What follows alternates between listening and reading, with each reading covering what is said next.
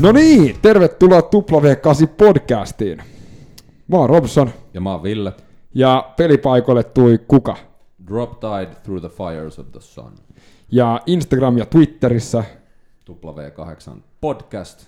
ja w8podcast.com on meidän Nettisivut, joista löytyy kaikki meidän jaksot tietenkin sekä tietoa Robsonista ja minusta. Ja tärkeä linkki meidän reddyshop.co kautta W8 podcast nettikauppaan, jossa on näitä hienoja paitoja. loistavasti. Ja Ja arvan, mä, me ollaan unohdettu mainostaa meidän Spotifyta. ai niin joo, meitä löytyy Spotifysta nykyään. Joo, on löytynyt vuoden verran, mutta ihan vaan tiedoksi, että jos, Niin jo, jos SoundCloud tai Google Podcasts tai Apple Podcast kyllästyttää, niin menkää Spotifyhin. Joo, Siellä se- voi myös nopeuttaa tai hidastaa näitä meidän. Hei, pääsee meistä nopeammin eroon. Anyway, tota, Joo. Kukas meillä Robson on tänään vieraana? no meillä on tänään vieraana äijä, joka herättää niinku keskustelua.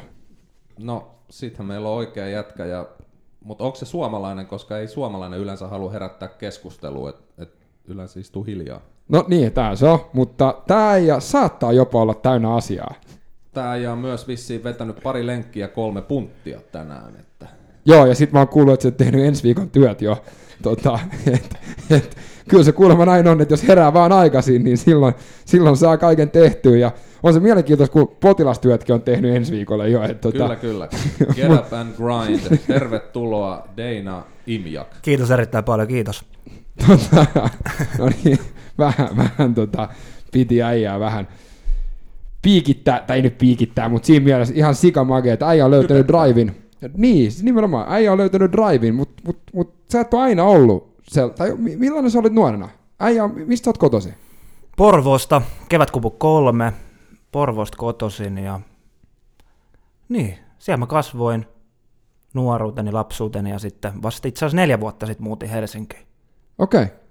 Ja sä oot tosiaan nyt varmaan useammalle tuttu sosiaalisesta mediasta tällaisena niin kuin inspiroivana tota, liike on lääke kautta fysioterapia kautta ylipäätänsä tällaista niin kuin, niin kuin parannetaan elämänlaatua. osteopatia, eikö se ole niinku, Kyllä. Joo. Joo, Kyllä. niin millä, mennään sinne sun nuoruuteen, niin mi, mistä sä oot ponnistanut, että sulla on varmaan jonkinnäköistä urheilu kautta tämän tyyppistä taustaa.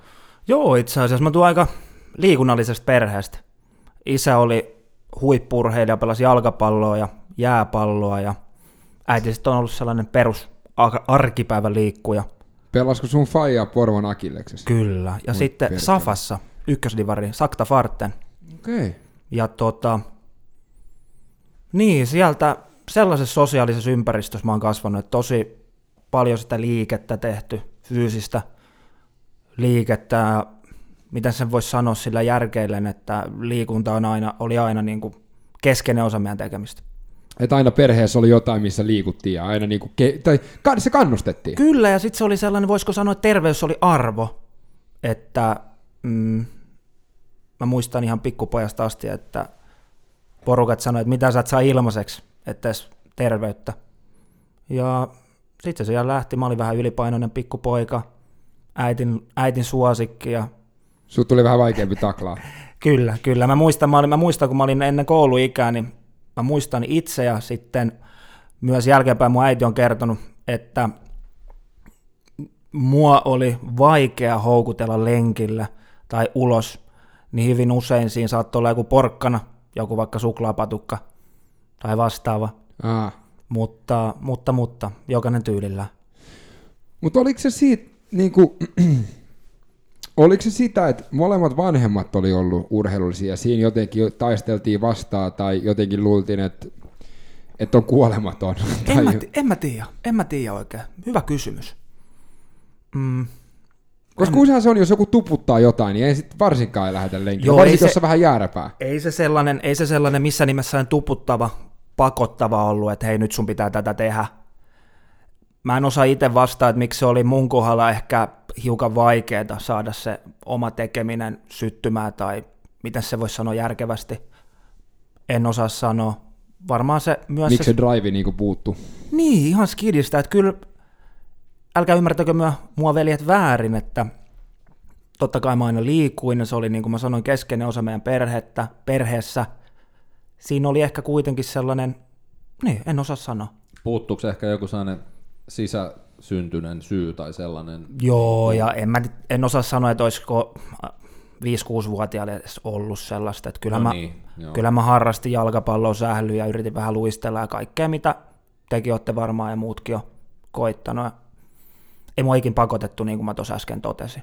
Niin.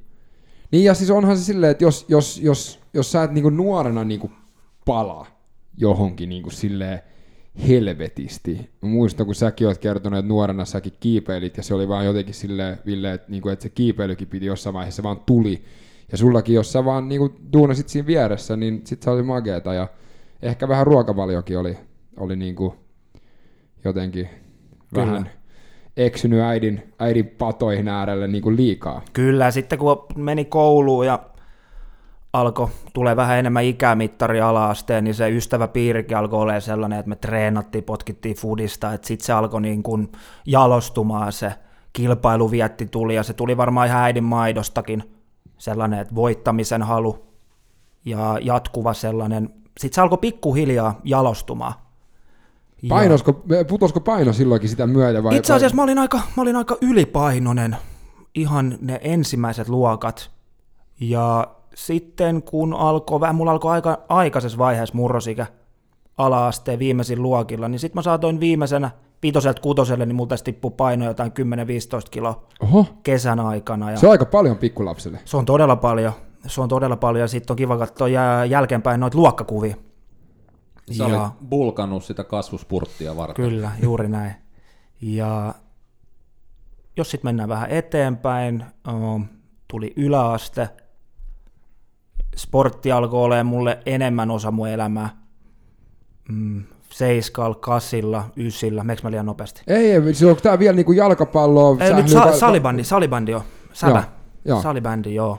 Ja tota, mä pelasin kyllä vielä yläasteen jalkapalloa ja salibändi. Um, ehkä kuitenkin se salibändi, säbä oli jotenkin se number one. Et siinä mulla alkoi olla lahjoja, mutta mä vihaan sanaa lahja, koska meillä on kaikilla lahjoja, se pitää osaa vaan jalostaa treenaamisella. Mulla oli äiti, on vieläkin Porvon urheilutalolla töissä, ja mulla oli sinne vapaa pääsy, että mä treenasin jo siihen aikaan, saatoin treenata valehtelematta yli 10 tuntia helposti omien treenien lisäksi. Sekä mun isä oli sitten ihan mun nuoruudesta asti tähän päiväänkin on salibändi ja jalkapallotuomari, niin siihen päälle vielä viikonloput mä pyörin halleilla, kun isä oli tuomaroimassa. Menin erätauolla vetelee kentälle ja pelaa isojen poikien kanssa. Et se oli jatkuvaa, jatkuvaa sellaista. Tämä on tämmöinen niinku klassinen, klassinen niinku story se, että ei tuputeta, mutta sitten yhtäkkiä vaan äijälle, äijä, ei saa niinku pois enää. Joo. enää niinku. Kyllä, monet siis ehkä vähän lähti väärälle trackille tämä alkuun, että ei missään nimessä mun vanhemmat tuputtanut mua. Missään nimessä, ei missään nimessä. Et se vaan tuli sieltä sosiaalinen, ympäri, hima, hi, sosiaalinen ympäristö himastuki sitä kaverit ja sitten se alkoi vaan olemaan sellaista everyday life.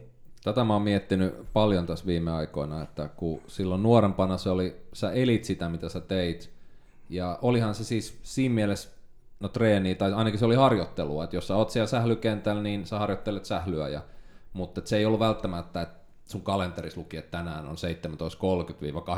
17.30-18.30 treenit, vaan että se oli niin kuin, että jos sulla oli vapaata, sä menit sinne hallille tai minne ikinä se, siitä tun juttua tehtiinkään, ja siis se oli niin kuin se, niin kuin, tänä päivänä tietenkin kaikki on kiireisiä aikuisiin, niin ajatellaan, että pitää se treeni mahduttaa sinne, mutta, mutta se just, että sä elit sitä. Kyllä. Kyllä. Niin se on just sitä, että hei, ää, ää, mennään vähän, tässä on 15 minuuttia aikaa, mennään heittellä vähän palloa. Mm. Niin tyyppisesti. Kyllä. Ja sitten se oli, joo, juuri näin. Juuri näin, ja tota, Missä Mitä- jengissä pelasit? Mä, mä oon ollut sellainen kiertolainen. Mä aloitin tota Porvoon Saktafartenissa, samassa seurassa, missä isäni pelasi aikoinaan jääpalloa. Sitten Porvoossa seurat yhdistyi, sitten tuli PSS, Porvon salibändiseura. Sitten mä sain, oisinkohan mä ollut Seiskalla, sain sellaisen takinkääntäjän maineen Porvoossa. Mun isä halusi tukea mun urheilua niin paljon, koska hänen oma isänsä ei pystynyt tukemaan häntä, niin mulle avautui mahis päästä Helsinkiin pelaa salibändiä.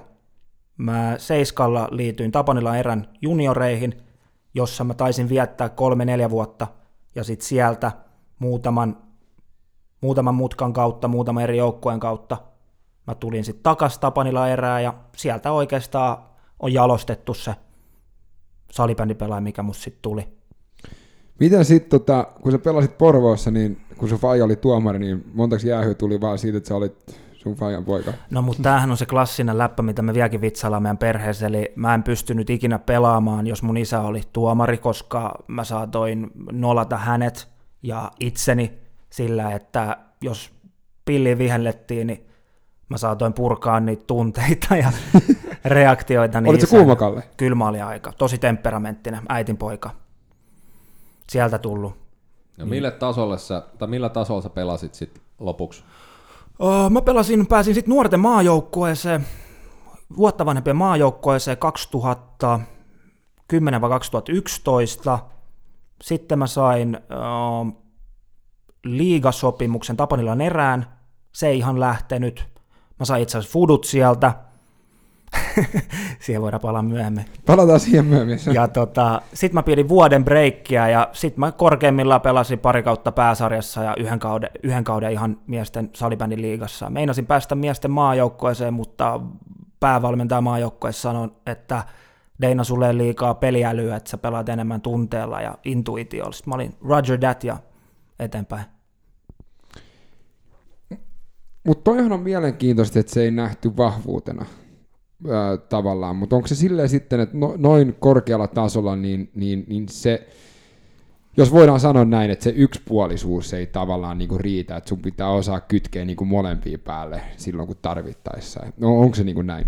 Ava vähän, ava vähän enemmän. No siitä kun sanotaan, että et, et, et pelaa, pelaa niinku, että et, et sä oot kuitenkin kouluttamassa, niin koputtamassa sitä niinku maajoukkueen oveen, niin sitten sanotaan, että hei, että et, et sulla on niinku, tunnetta ja emotionaalisuus niin kuin, ja, ja tämähän on ihan saatana hyvä juttu, mutta oliko se sulle sit liikaa niin kuin pelkästään sitä puolta, että sitten ei välttämättä pystytty niin, tuo on todella hyvä kysymys jälleen kerran. Mä oon itse miettinyt jälkeenpäin, että mikä oli se lopullinen syy siihen, että mä en ihan breikannut.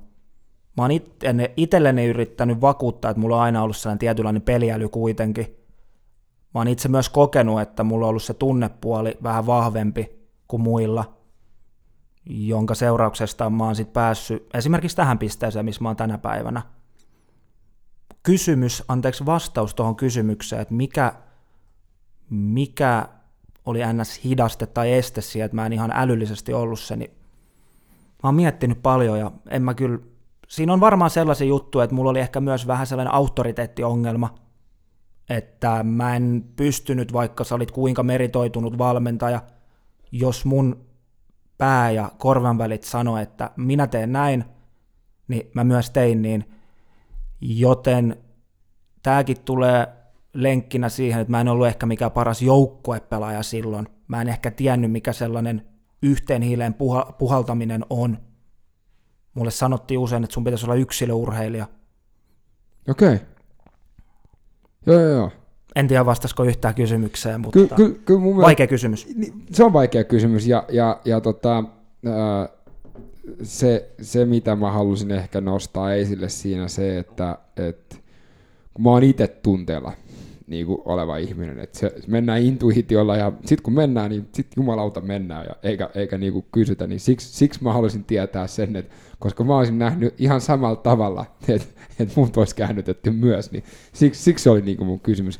Mutta sehän näkyy, sehän näkyy se, mitä sä teet nykyäänkin kaikki. Ja, ja, ja, tota, ja oliko se niinku sit se kiinnostuksen lähde sitten, mikä johti niinku sit, nyt, nyt sut niinku tähän, tähän niinku ammattivalintaakin, mikä, mikä niinku sulla on nyt vai mi, mitä sä pääsit niinku siihen? Joo, jos me otetaan vähän taas takapakkia, niin silloin kun muilla pojilla, mun pojilla oli ehkä omassa huoneessa seinillään auto- ja tyttökuvia, niin mulla oli silloin kehorakennuskuvia. Ja mä puhun, mä puhun nyt ihan ala-asteesta, että pikkupoikana – siitä se ehkä lähti se kiinnostus ihmisen kroppa ja keho kohtaan. Mä ihastuin yläasteella terveydentietoon. Sitten kun pääsi lukioon, niin tuli filosofia, psykologia, sitten jatkuvia terveystieto. Ja mä aloin huomaa, että nämä asiat, mitä täällä puhutaan, niin on periaatteessa aika samoin, mitä mulle on koton puhuttu. mun isovanhemmat, mun vanhemmat, mun lähisuku, sisäpiiri. Sitten mä aloin itse sitä vähän kaivamaan, sitä tietoa, ja mä oon aina ollut sellainen tutkaileva ihminen. E, Yritän löytää itse sen vastauksen johonkin, vaikka jollakin on mua korkeammat natsat jostain asiasta. Saatan kuunnella arvostaa, mutta se ei vielä tarkoita mitään, että mä olisin ottanut siitä opikseen. Sitten mä vähän prosessoin sitä asiaa itse ja lähden sitten hakemaan sitä tietoa ja ehkä myös omien vaivojen kautta, mitä oli peli, pela, peliurallani ja muutenkin, niin halus vähän hakea sitä omaa tietoa, että mikä tämä homman nimi on, että voiko se olla näin, että lääkäri sanoo, että me ei voida tehdä sun tilanteelle mitään. Sitten mä aloin ottaa itse omaa tietoa ja siitä se ura sitten lähti viisi vuotta sitten. Mitkä oli ne vaivat, mitkä sulla oli? Mulla oli kasvuvaivoja polvissa, ihan perus klassinen 15-vuotias poika, reenaa liikaa, kroppa kasvaa, tulee just 10-15 senttiä vuodessa, niin kroppa on vähän haavoittuvaisempi silloin. Pitäisi ottaa vähän iisimmin, mutta ei älytty. Ei ollut ehkä tukijoukoissakaan tietotaito asiasta. Sitten alkoi polvet kipeytyä molemmat. Niihin alkoi tulee tuohon polvilumpion jänteeseen sellaista kasvukipua, joka on nimeltä Osgutslatter, joka suomeksi sanottu tarkoittaa kasvujällä toi polvilumpio jänne, joka kiinnittyy tuohon sääriluun etuosaan yläosaan, niin saattaa vähän nyppiä sitä kasvulevy kiinnikettä. Ne kipeyty, lääkärit sanoivat, että ei mitään, että anna mennä vaan. Mutta sitten en ehkä kuunnellut ja sitten ne ylty siitä ja sitten alkoi polvet kipeytyä enemmän ja laitettiin magneettikuvia ja mä eilen Robson kuuntelin sun podcastin, niin mä voin yhtyä siihen, että lääkäreillä on ehkä vähän tarve joillakin, ei kaikilla, antaa vaan joku diagnoosi, että pystyy sitten pestä kädet siitä. Niin eilisen podcastin, anteeksi, Iltalehden haastattelun pohjalta, niin mä pystyn sanoa, että mä pystyn yhtyä suun täysin. Nimittäin mullekin sanottiin, että mulla on liian isot kiarrukat, että ne aiheuttaa ne mun polvikivut. Nyt jälkeenpäin, kun ikä on tullut, niin se on ihan normaali ö, mun kropalle, mun korimallille, että me ei voida aina miettiä, että sellainen rakenteellinen muutos, niin se on yhtä kuin kipu. Eli ensinnäkin kiitos, että sä kuuntelit sen tai katsot sen, se oli sikamakeeta, arvostan. Erittäin inspiroiva. Kiitos sulle. Kiitos. Toiseksi, ää, mikä sun korimalli on? Niin kuin, koska meidän kuuntelijathan nyt katsoo, niin kuin, tai kuuntelee tätä. perä vai neliovinen vai? Cabriolet. kyllä. Mutta siis niinku, koska kyllä se on enemmän vähän semmoinen sporttinen pickup truck, jos niinku siinä, siinä mielessä, että vähän niin kuin on massaa ja ja vähän niin kuin tota, mutta kuitenkin sit vauhtia ja, ja, ja sit niin kuin sitä massaa löytyy, että et, et siinä, mitä, eihän kaikki niin kuin ole sellaisia hintelöitä niin kuin juoksijoita, niin, niin et su, sulla, on, niin kuin, sulla oli normaali tilanne, mitä sitten paisutettiin vähän. Kyllä. Mä olin silloin jo, kun tämä, mä olin 15-vuotias, kun alettiin vähän tutkia, että mikä tämä homman nimi oli. Mulla oli silloin aika paljon painoa. Mikä on aika paljon painoa? Mä sanoisin, että mä painoin silloin noin 80 kiloa. 15-vuotiaana? Kyllä, mutta mä olin jo silloin aika pitkä. Mä oon nyt 187, kun kysyit vähän näistä mitoista. Joo, joo, joo. niin mä olin silloin aika samoissa pituuksissa. Että mä olin aika nuori jo, kun mä kasvoin paljon. Joo. Ja tota, kuten sanoin, että kasvupyrähdys, liikaa reeniä.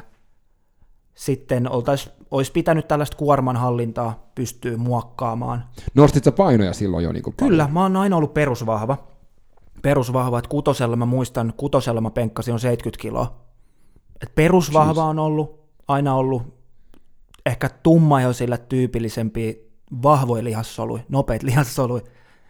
Ja en tiedä menikö liian rakettitieteen puolelle. Ei, ei, ei. Tämä on mielestäni just hyvä. Koska sitten kun sut laitettiin magneettirytkäkoneeseen, sanottiin, että no niin, että tossa on, tossa on setti ja me himaa ja that's it.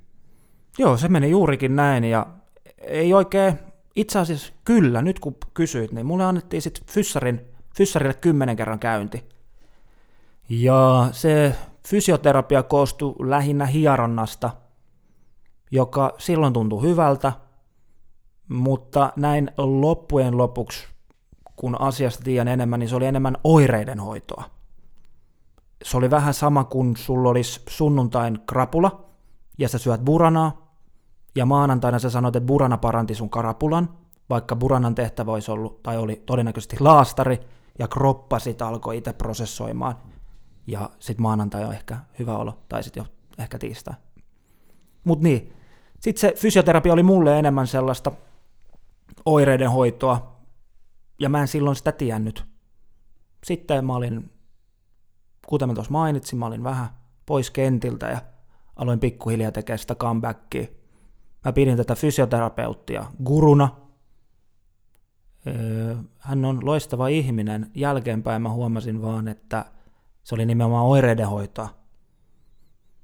Ja tämä on jotain, mistä me ollaan puhuttu paljon. Me ollaan Villen kanssa puhuttu paljon, että et nimenomaan mennään sinne juurisyyhyn, eikä Kyllä. sitä vaan oiretta. Ja olisahan se ollut aika perseestä, mä myönnän itsekin kuunnella, et, tai niinku kuulla, jos mä itse mietin, että multa olisi, mulle oltaisiin silloin sanottu, että hei, et me hoidetaan nyt vähän oire, oireita.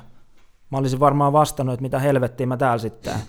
Et, et miksi mä täällä on, että mä haluan itse hoitaa, ja jos mä tiedän, että sä et tee mitään korjauksia sinne, niin miksi mä täällä on?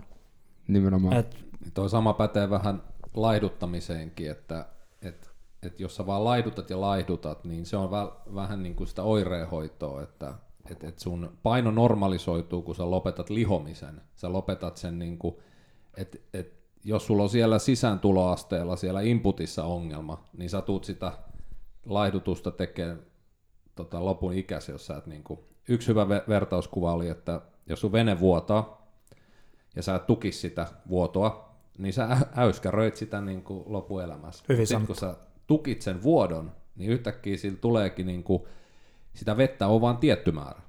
Ja joka ikinä äyskäri sitä vähentää, kunnes loppujen lopuksi sulla on tyhjä vene. kyllä. Mutta oliko tämä sitten tämä niinku fysioterapiakokemus, oliko se se, että mikä niinku sit tavallaan oli katalysaattorina tälle sun niinku tiedon janolle? Joo, mä halusin itse silloin ottaa jo ennen kuin menin lukioon, mä haluan ottaa vähän enemmän selvää ja mä aloin jo itse asiassa silloin huomaa, että what the fuck, että mikä tämä meininki on. Sit- Missä, missä vaiheessa silloin, mi- mikä vuosi oli, kun tämä tapahtui? No mä oon syntynyt 92, lukio alkoi 2007 vai 2008. Joo? Et silloin alkoi näitä ensimmäisiä polvikipuja tulee.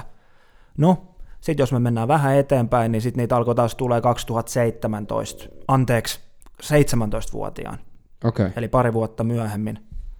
Ja taas, Mistä sait tietoa silloin? Koska me, meillä on ollut tämmöisiä vanhoja niin kuin Starboy tässä, ja ne, ne on mennyt niin kuin kirjastoon ja ottanut tietokirjaa tai lähettänyt faksilla kysymyksiä, mutta sulla voi olla, että sä oot jopa netistä pystynyt näitä lukemaan. Kyllä, silloin 2000, anteeksi 15-vuotiaana, eli 2000, mikä se oli?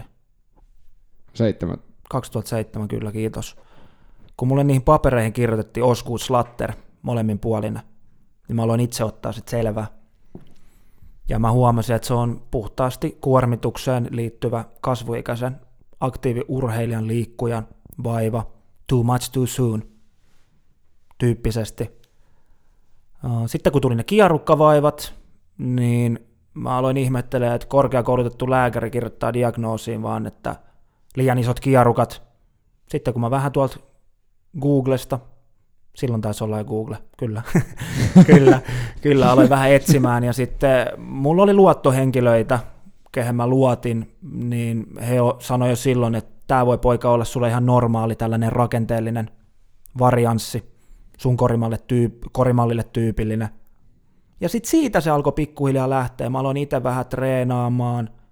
En halua sanoa, että mä aloin itse kuntouttamaan itseäni. Mä ehkä kartutin sitä omaa tietotaitoa. Sitten se alkoi pikkuhiljaa. Ei ole sellaista yhtä tiettyä pisteet, missä mä ajattelin, että nyt mua kiinnostaa terveys- ja hyvinvointiala. Mun mielestä toi on hienoa, tai sä sanoit, että silloin jo lukioaikana kiinnostut terveystiedosta ja, ja tällainen niin kuin, mä voin sanoa, että mua ei niin kuin, jos mennään 10 vuotta tai yli 10 vuotta taaksepäin, niin ei kiinnostunut mikään terveyteen liittymä.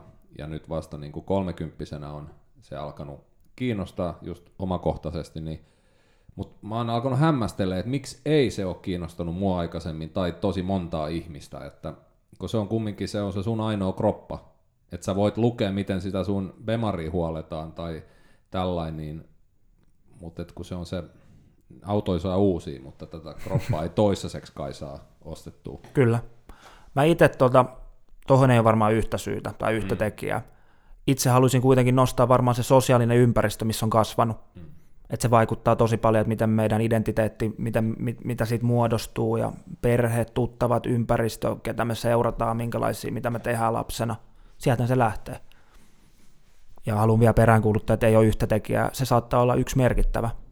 Nimenomaan. Mä katsoin just, Google on perustettu 97. Et se on aika pitkä aika. Et silloin ollut kymmenen vuotta jo silloin, kun sä aloit Google Niin. Osgood Slatteri. tota, mikä... Sit, sit, mut sitten lukion jälkeen, mitä sitten tapahtui? Tai mitä sä sait ne kuntoon ne polvet? Hallitsemalla sitä kuormaa. Tosi tylsä vastaus. Joo. Suurin osa vaivoista, mitä meillekin tulee, niin on liitettynä siihen kuormitukseen.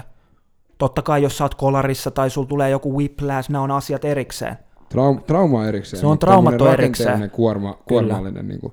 Ja mä en nyt puhu siitä kuormituksesta, vaan tästä fyysisestä kuormituksesta, vaan myös siitä, mitä tapahtuu tuolla psyykkeen puolella. Et jos se on tosi kuormittavaa, niin se vaikuttaa myös meidän keholliseen toimintaan. Että ethän se niitä pysty erottaa. Ja kuormituksen hallinnasta se lähti. Mä aloin vähän miettiä, että miten mä reenaan, miten mä palaudun, miten mä syön, mitä sen kaukalon ulkopuolella tapahtui, miten mä nukuin. Mä aloin ehkä olla jo lukioiässä vähän sellainen, voisiko sanoa suorituskyky, suorituskyky nörtti. Ja aasinsiltana tästä, että mähän elin vasta omat teinivuoteni silloin 18-vuotiaana, kun se reeni oli niin lähellä omaa sydäntä. En, Niin, mä et- tiennyt, en mä tiennyt edes tytöistä mitään 15, 16, 17-vuotiaana. Mutta sä olet lukenut biologiaa. Kyllä, kyllä. Eli jonkinnäköinen käsitys oli, että on toinen suku. Juuri näin, juuri näin.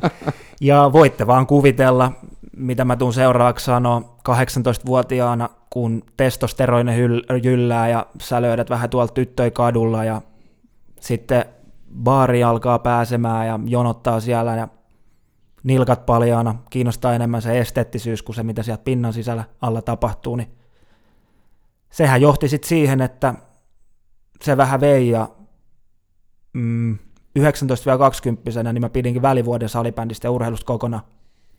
Sä et liikkunut yhtään. Kyllä mä liikuin, mä reenasin, mutta se muuttui kokonaan se lajiharjoittelu, että mä lopetin silloin, kun mä sain fudut tuolta Tapanila erästä.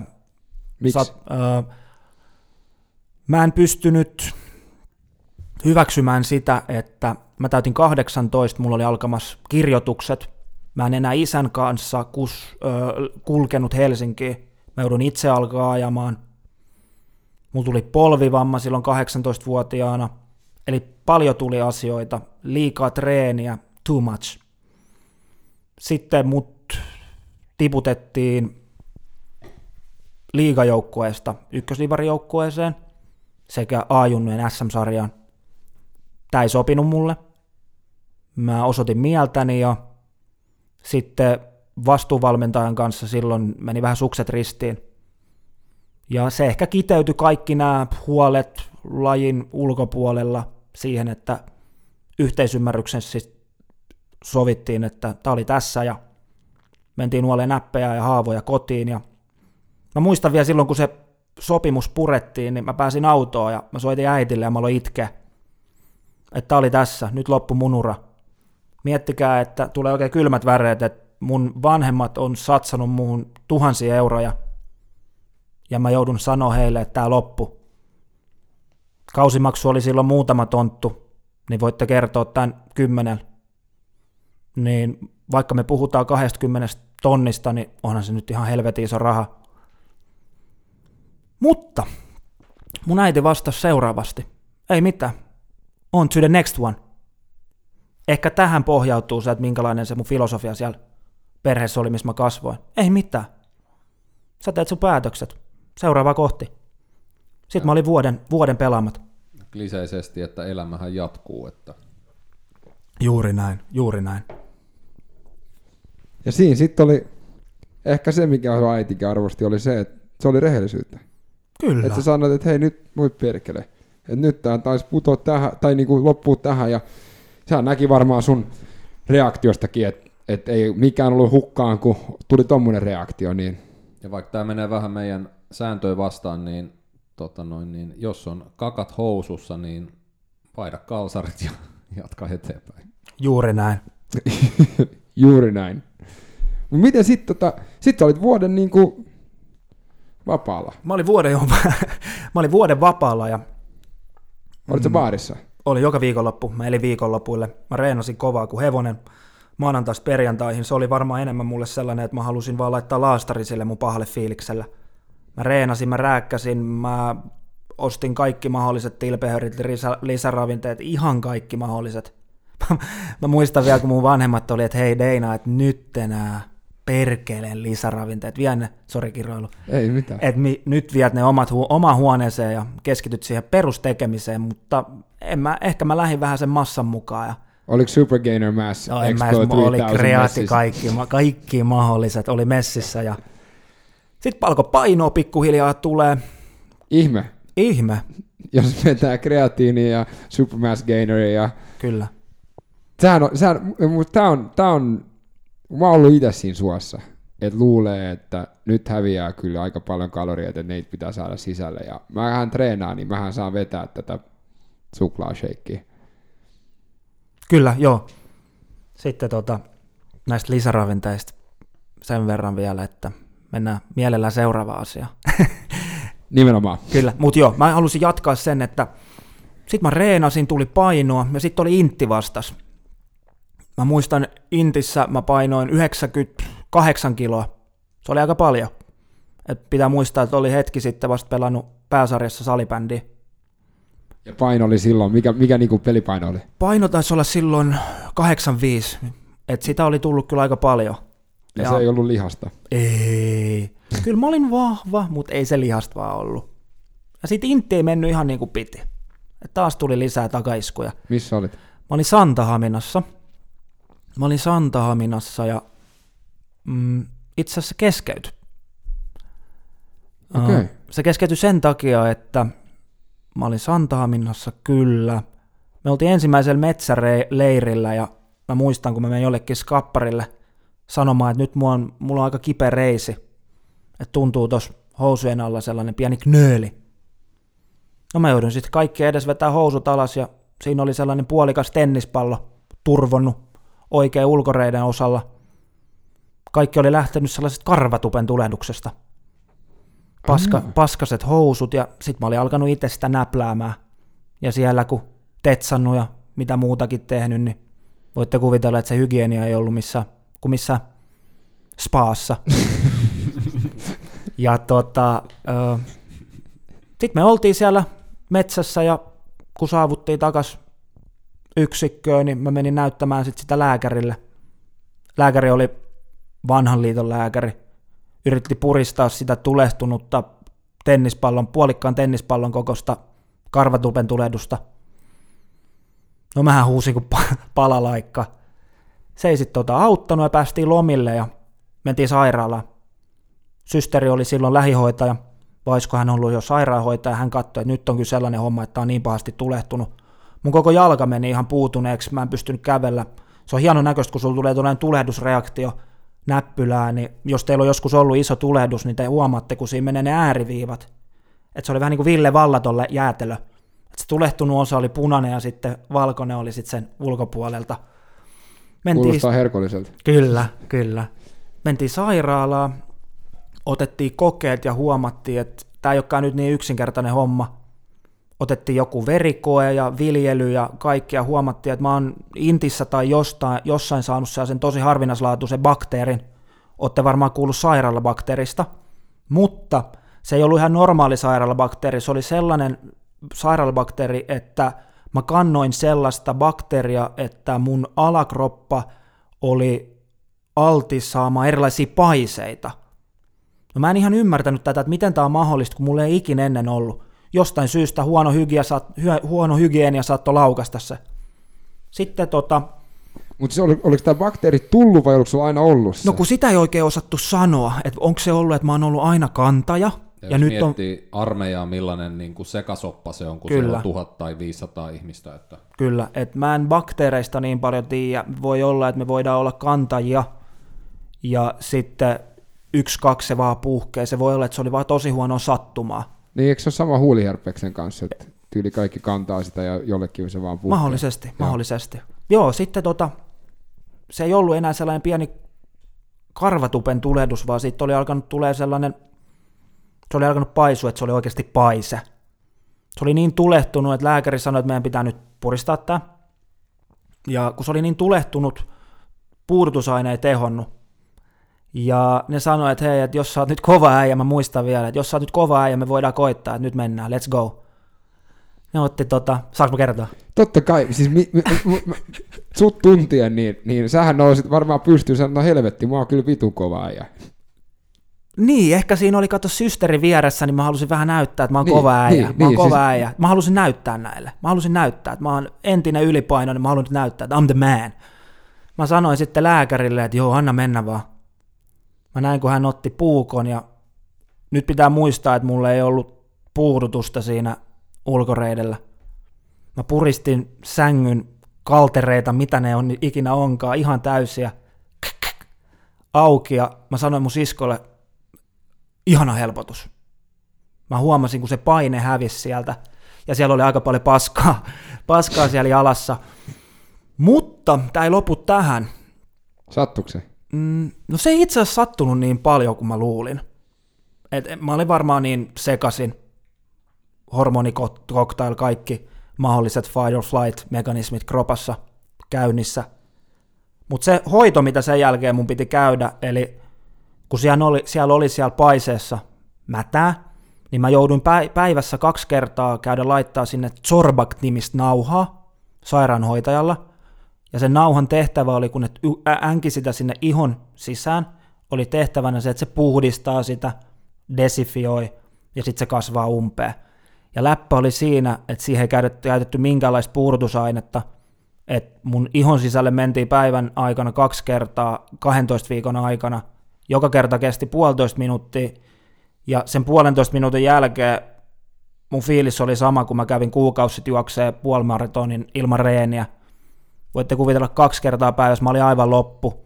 Mä aina sen jälkeen menin nukkuu päiväunet ja sitten sama toistui illalla. Et se oli sellaista. Ja mä olin siis tämän koko 12 viikon aikana Intissä kotihoidossa. Et mä en ollut Intissä. Ai jaa. Intti ei halunnut ottaa vastuuta. Surprise. Eli tää on kolme kuukautta. Tämä oli kolme kuukautta ja sitten mulla olisi ollut se muutamia viikkoa jäljellä ja ne sanoi, että sori Deina, kahden vuoden päästä uudelleen. Ja kyllähän se söi mua, koska mulla oli silloin jo tulevaisuuden haaveet, että let's go, intti alta ja sitten aletaan painaa hommi. Mun äitin veli, Kari Ruotsalainen, kävi silloin Everstin kanssa, joka oli Santahamina Eversti, kävi 90-luvun alussa, olivat molemmat Libanonissa rauhanturvaajia. Kari sanoi, että hei, että mä tunnen kaveria, että mä voin soittaa, että jos mä pystyn vähän käyttää suhteet hyväksi, niin sä voit vaikka olla loppuajan kokkina tai vastaavana. No, Kari sitten soitti ja mä muistan, kun mä menen paskat housussa sinne Everstin vastaanotolle, ja ei vastaanotolle, vaan huoneeseen ja Puheelle. puheille nimenomaan. Todella paljon jännitti ja ensimmäiset sanat oli Deina, take it easy. Mä juttelin Karinkaa, istu vaan, että nyt ollaan kavereita. Ai Mu- kova. Mu- joo, se oli kyllä, se oli hieno ja Varsinkin kun sulla on ollut vähän auktoriteettiongelmia, niin se oli ehkä se oikea niin kuin rohto. kyllä, ja tota, kyllä se jännitti mua ja sitten Eversti sanoi, että mun puolesta saat jatkaa, sun pitää vaan käydä enem, e- vielä tuon lääkärin vastaanotolle, että hän, hän kertoo sitten mikä on homman nimi. Lääkäri sanoi, että me ei voida valitettavasti pitää sua täällä, koska sulla on tartuntavaara. Ja taas mä sanoin, Roger that. Tulin takaisin himaan, uudet kokeet, mä meinasin joutua Aurora-sairaala pois tai tällaiseen suljetulle osastolle, koska selvisi, että mä oon tartuntavaaraksi ihmisille, että mä voin tartuttaa sen. Sitten mä jouduin parin vuoden aikana siitä käymään sellaisissa seulonnoissa, onkohan ne, kutsutaanko seulaksi, katsottiin, että, Eikö se ole? Joo, joo. joo, että onko se lähtenyt, lähtenyt mun kehosta ja nyt sitä ei enää ole ja tässä olla. Mutta sitten sit ne sanoi vaan, että ei tarvitse tulla backiin. Joo, ne sanoi, että ei tarvitse tulla backia, että tuu pari vuoden päästä uudelleen. No, se oli aika, mä muistan vielä, kun mä lähdin, mulla oli muutamia viikkoja, olisiko ollut vähän yli kuukausi inttiä jäljellä. Mä muistan, kun mä lähdin säkin kanssa sieltä pois ja oli sellainen aika pitkä objekti tuossa otsassa. Ja tota, se oli aika kova Herkku, itse. herkkutatti. Kyllä. Ja sitten mä Santahaminasta bussilla matkusti Itäkeskuksen asemalle ja Itäkeskuksesta otin ensimmäisen bussi Porvooseen ja näin. Jatku hoidot ja tuu kahden vuoden päästä uudelleen. Ja mitä sen aikana tapahtunut? No sittenhän tuli tämä, sittenhän tuli tämä, tässä samassa syssyssä tuli se, että niin kuin puhuttiin, että vähän salibändi loppu. Joo, ja se oli, joo. se oli sitten. Sitten mä aloin reenaamaan, totta kai hoidin, hoidin sen tilanteen herrasmiesmaisesti pois. Sain reenaa. Mä en saanut kolme kuukautta olla ihmisten ilmoilla. Mm, mä vähän rikoin sitä sääntöä. Mä myönnän. Siis vedä vähän. Sulle, sut lähetettiin himaan, mutta sä et saanut olla ihmisten kanssa tekemisissä kolme kuukautta. Ei, ei, en saanut olla, koska siinä oli se Missä asuit? ö, mun vanhemmilla. Ja voitte kuvitella... Eristetyssä huoneessa. En mä eristetyssä huoneessa, mutta joo, mä unohdin, hy- hyvä kun nostit esille, mä unohdin mainita, että mun vanhemmatkin joutu käymään tässä sama, tä, saman protokollan kuin läpi. Mun äitikin kantoi sitä. Että se oli varmaan sitten tarttunut hänen, tai sitten, että mä oon jopa saanut sen häneltä. Kuten mä sanoin, ei tiedetä. Niin on. Sitten se oli kyllä aika veemäistä, että naispuolisilta henkilöiltä ristetään kaikki kosmettiset tuotteet. Kato, kun se voi kanskaan kaikki dödöt, meikit, hajuvedet. No onhan niitä isompiakin huolia maailmassa, mutta tähän tilanteeseen Joo, mutta siis on se aika kyllä kova tuomio naiselle. Niin Kyllä. Ja no sit se homma selätettiin ja meni eteenpäin ja aloin reenaamaan ja silloin mä en harrastanut mitään tiettyä lajia. Sitten alkoi painoa tulemaan punttiin vaan, niin kuin mä tuossa mainitsin, alettiin ryyppäämään, elettiin viikonlopuille ja näin. Mitä sä opit siitä koko setistä? Mitä mä opin? Mm. Takaiskui tulee, mutta niistä ei saa lannistua.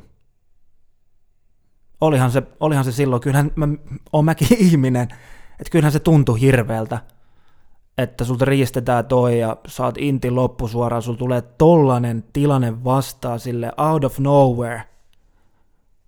Okei, se on elämä.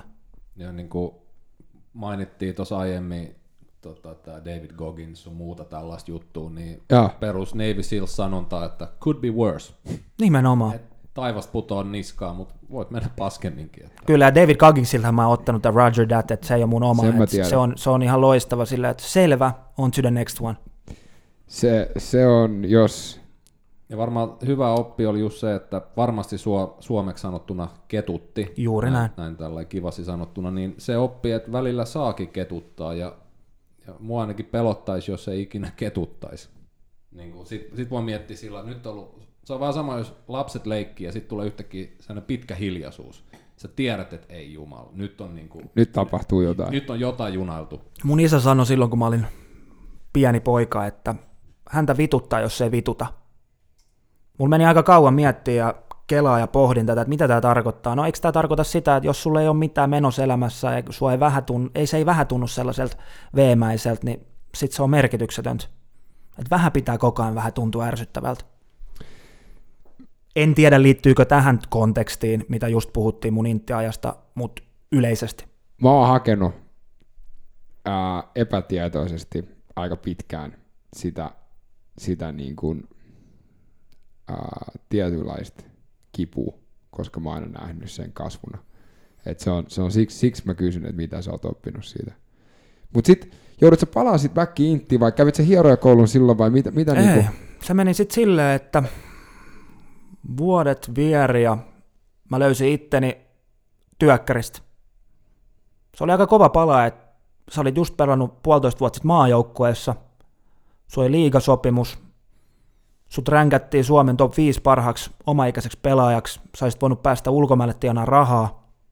Sitten tapahtuu tällainen äkkikäännös. Sä löydät itse puolentoista vuoden jälkeen 15-20 kiloa lihavampana. Kaikki on riistetty sulta. Ja se oli vaan sattuma, se oli vaan elämää. En mä sille itse voinut mitään. Ehkä olisin voinut vaikuttaa, ehkä en. Se on mysteeri. Sitten työkkärin kautta mä löysin itteni, Porvoossa on sellainen ammattiopisto. Löysin itteni luokkahuoneesta, että jos mä halusin saada rahaa kuukaudessa tai rahaa puolen vuoden ajan, niin mun piti käydä sellaisessa työnhakuprosessissa. Mä en tule ikinä unohtaa, kun meidän piti esittää, esittäytyä toisillemme. Kaikki kunnioitus näille muille, mutta mä aloin vähän miettiä siinä, että hei, että tämä ihminen ei ole ikinä käynyt kouluja, täällä on näitä ongelmia, täällä on tätä, täällä on huumeriippuvaisuus, tällaisia juttuja. Kuten mä sanoin, kaikki kunnia heille, mä en tiedä heidän kontekstia, heidän taustaa, mä aloin vaan itse miettiä, että Deina, kuka sä oot? Mietit sä, että mitä helvettiä mä täällä teen? No sä sen sanoit, en ehkä uskaltanut tuossa äsken sanoa sitä, kyllä mä mietin, että mitä vittua mä täällä teen. No mä puskin sen läpi, ja sitten mä aloin pikkuhiljaa saamaan sellaisia hanttitöitä, mutta oli se aika kova pudotus. Oli se aika kova pudotus. Sitten mä olin hanttitöissä pari vuotta, mm, vuoden anteeksi. Mä pääsin sitten Porvon stadiumiin töihin, esimiesasemaan. Ja kun mun piti mennä takas armeijaan, niin mä olin ottanut selvää, että pitääkö mun aloittaa from the day one vai pitääkö mun hyppää kelkkaa siitä, että mitä mulla oli jäänyt kesken. No jostain syystä se ajoi mut siihen päätökseen, että mä en halunnut enää mennä takaisin armeijaan. Mä en halunnut suorittaa, koska he sanoivat, että sun pitää aloittaa ihan alusta. Mulla oli hyvä raiteella, hyvällä mallilla silloin elämä. Mä olin vastuullisessa duunissa, mä olin esimiesasemassa, mulla oli vakituiset tulot. Mä olin saanut taas elämästäni kopin. Mä menin lääkäriin. Mä sanoin, että mulla on tuolloin 2015, anteeksi 15-vuotiaan, eli 2007-2010, mulla on kirjoitettu kaiken näköisiä diagnooseja polvista. Mä en halua mennä inttiin. Onnistuuko, että sä kirjoitat mulle lykkäyksä? Oliko C-paperit? Mä käytin sen hyväksi. Mä olin ehkä mammanpoika. Mä vein ne inttiin, lähetin ne inttiin ja sain vapautuksen.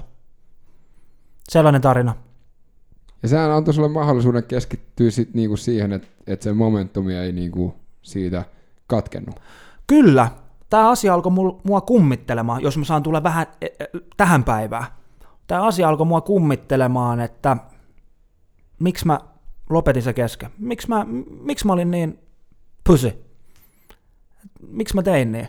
Mutta ei mulla ollut silloin samanlaisia fiiliksiä, samanlaista mindsettiä, mitä mulla on nyt.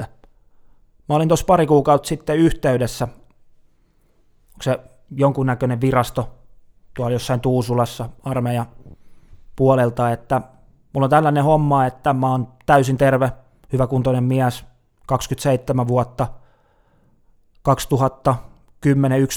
tapahtui armeijassa tällainen homma, tällainen homma, mulla on sen paperit sieltä, mä saisin A-paperit, mitä jos mä pystyn muuttaa ne, he kysyivät, että mihin sä haluat, että mikä, mikä on sun pointti. No mä halusin mennä sen vaikeimman polun, mitä armeijassa Suomessa voi käydä.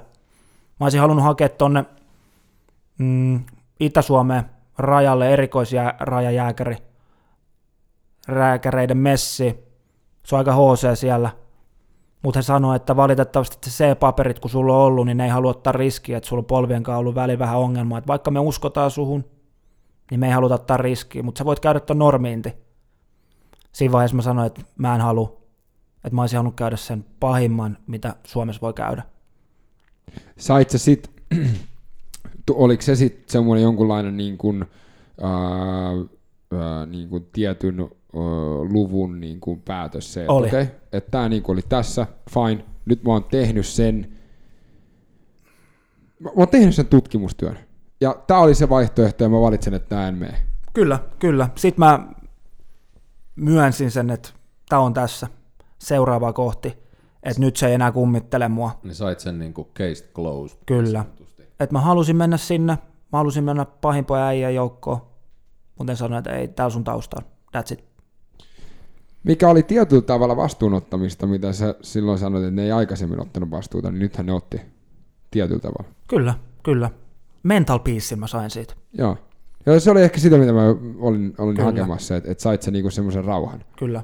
Mutta sitten jos mennään sinne aikaisempaan, että joo, että mä olin silloin stadiumissa, mä olin pari vuotta töissä ja sitten siitä pelasin samaan aikaan. Mä tein itse asiassa comebackin salibändi jo, salibändi, säbä. Mä tein comebackin puolentoista vuoden tauon jälkeen. Mä vähän koittaa jenkkifudista, ei ollut ehkä oikein mun juttu, kun oli tottunut pitää palloa. Palloa tuossa lavassa jenkkifudiksessa mä taklasin vai mä ikin koskenut siihen palloon. Se on muuten, mä oon pelannut sitäkin ää, joku pari kuukautta. Helvetin mielenkiintoinen laji, koska sä et pidä palloa. Juuri näin, juuri näin, Niinku kyllä. Silleen, että the fuck? Ja miksi Joo. se on football? Potkitaanko sitä palloa hirveästi? Ei kun siis, Yhdessä vaiheessa. tiedättekö mistä tulee se sana? No. Se on yhden jalan pituinen se pallo. One foot long ball. Aa, sitä mä en ole muuten ikinä tiennyt. Nyt tiedät. No, Ole hyvä. Jota, joo, kiitos. Jo- Joku, joka päivä oppii jotain uutta. Kyllä.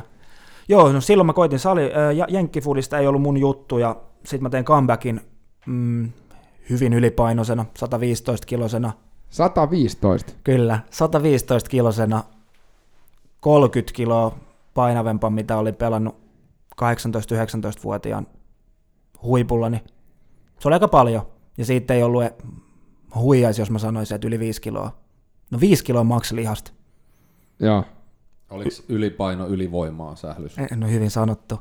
Mä pelasin silloin Teppo Nummismaisesti pelisilmällä. ja tota, sit mulla aukeus mahis, aa, mulla aukeus mahis päästä pelaamaan Lovisan tuurin liigajoukkueeseen takaportin kautta yhdellä ehdolla, että jos mä treenaisin puoli vuotta kovaa ja tiputtaisin painoa. Mä muistan, kun mä kävin vähän näytillä huhti, toukokuussa, valmentajat vähän katsoo, että no, että mistä tässä, mikä tämä homman nimi on, että sä oot aika ylipainoinen, Aika söpö. aika söpöä. Mutta mä en tuu ikinä unohtaa, mä en tuu ikinä unohtaa sitä ilmettä heidän kasvoilla, kun mä tulin elokuussa treeneihin, mä olin pudottanut 15 kiloa. Mä en tuu ikinä unohtaa sitä. Mä painoin 100 kiloa sitten ennen kuin kausi alkoi, mä painoin 95 kiloa ja mä olin elämäni kunnossa. Tu morjes. Mic drop. Kyllä, Dana has arrived. Aika makea. kyllä. Millä sä sen teit? Mi- mi- mi- mitä niinku, koska... Tahdonvoimalla. Tahdonvoimalla. Joo, ja, Kuka ei pakottanut mua. Mä oon ehkä aina ollut vähän sellainen hullu, mutta mä en halua sanoa hullu, erilainen. Et sä, sä, et niinku, sä näit sen silloin, kun ne katsoi sua silleen, että okei okay, Dana, helvetin söpö, että sä haluat backiin, painat 115 kiloa, että se pitäisi saada ainakin se 15 kiloa veke, ehkä jopa se 20 kiloa, ja sit sä kuulit varmaan, ei välttämättä sitä sanonut, sä kuulit varmaan, että no, et sä sitä pysty. Juuri näin, että toi on, mä sanoisin, että tollaset, voisiko sanoa heitterit, tai että sä et pysty, ne on paras bensa. Ne on oikeasti paras. Aina kiva kuulla komplimentteja. Aina. Totta kai. Mutta se, että joku sanoo, että sä et pysty siihen.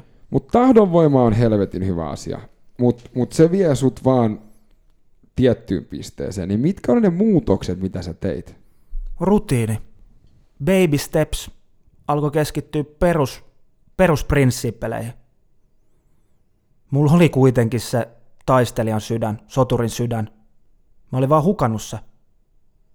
Alkoi rakentaa perusjuttuja.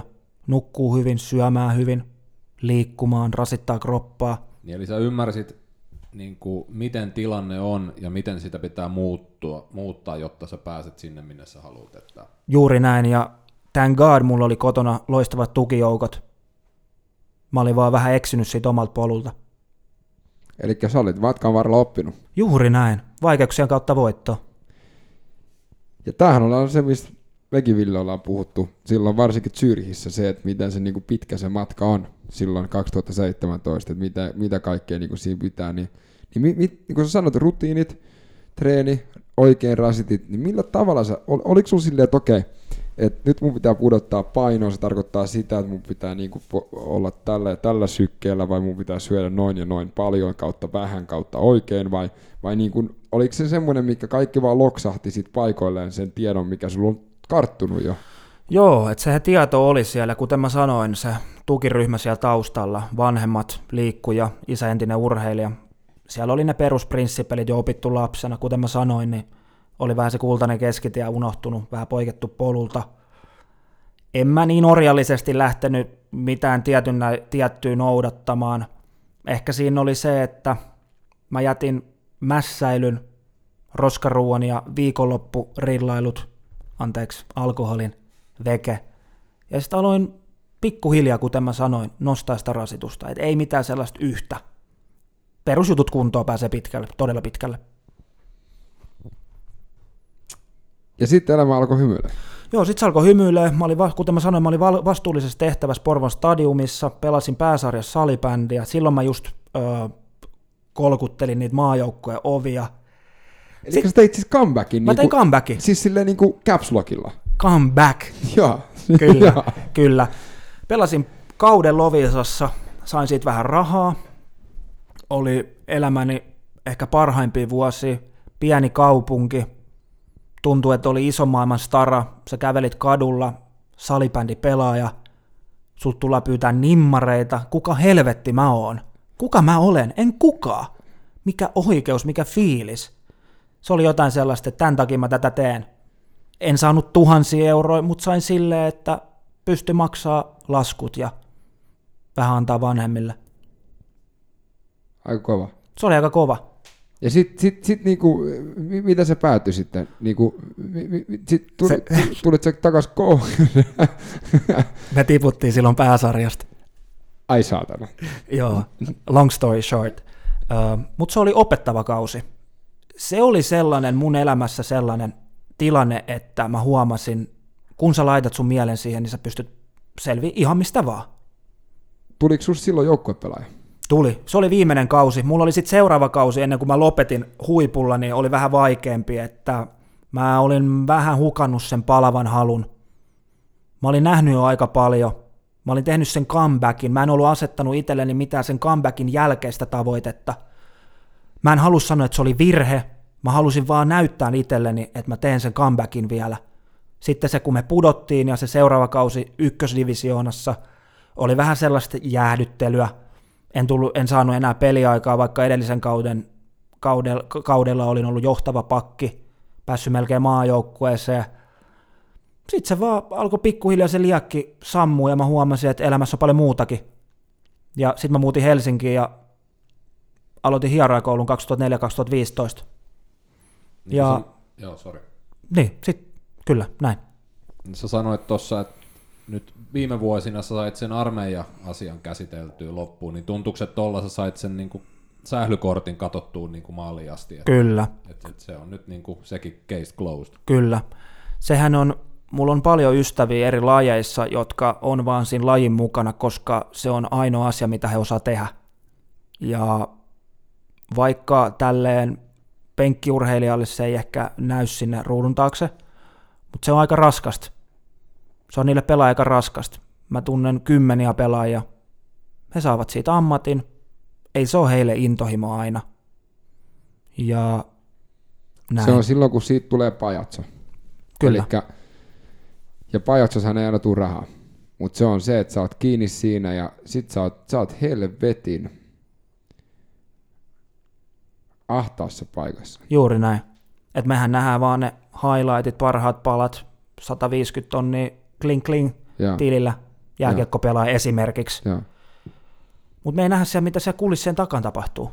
Mutta hierojakoulu ei riittänyt sulle, vaan piti päästä niinku next levelille. Tai, Joo. tai mikä, niinku, mikä se oli? Se oli hierojakoulu, anto, se oli vaan sellaista, käytiin vähän anatomiaa ja se oli vuoden setti, tosi pikasetti.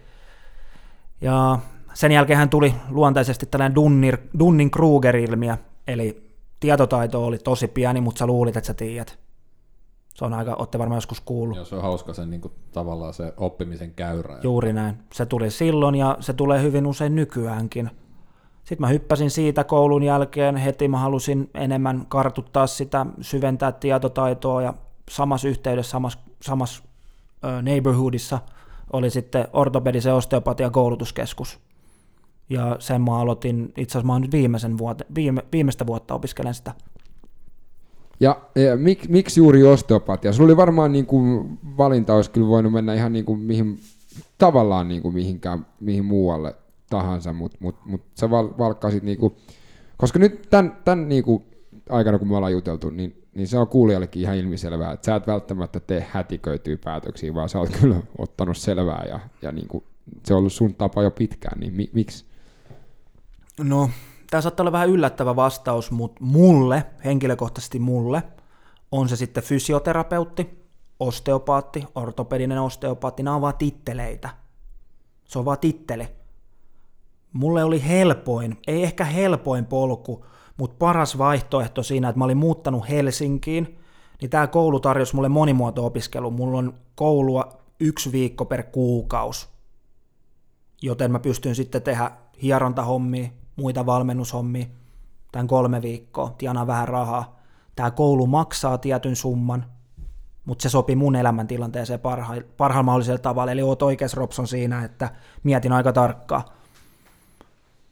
Ja sitten se kuulostaa siltä, että tässä oli myös vähiten auktoriteettia tässä koulussa. Joo, en ole itse asiassa miettinyt sitä tuosta perspektiivistä. Ihan oikeasti, hyvin, hyvin, hyvin pähkäilty. Nice. Kuten, mä, kuten sä sanoit, aina oppii myös täällä päässä uutta. Hei siis se, sehän on, ja me ollaan seurattu Villekin kanssa sua niinku, sit, sit, sit, sulla on tää liike on lääke myös setti.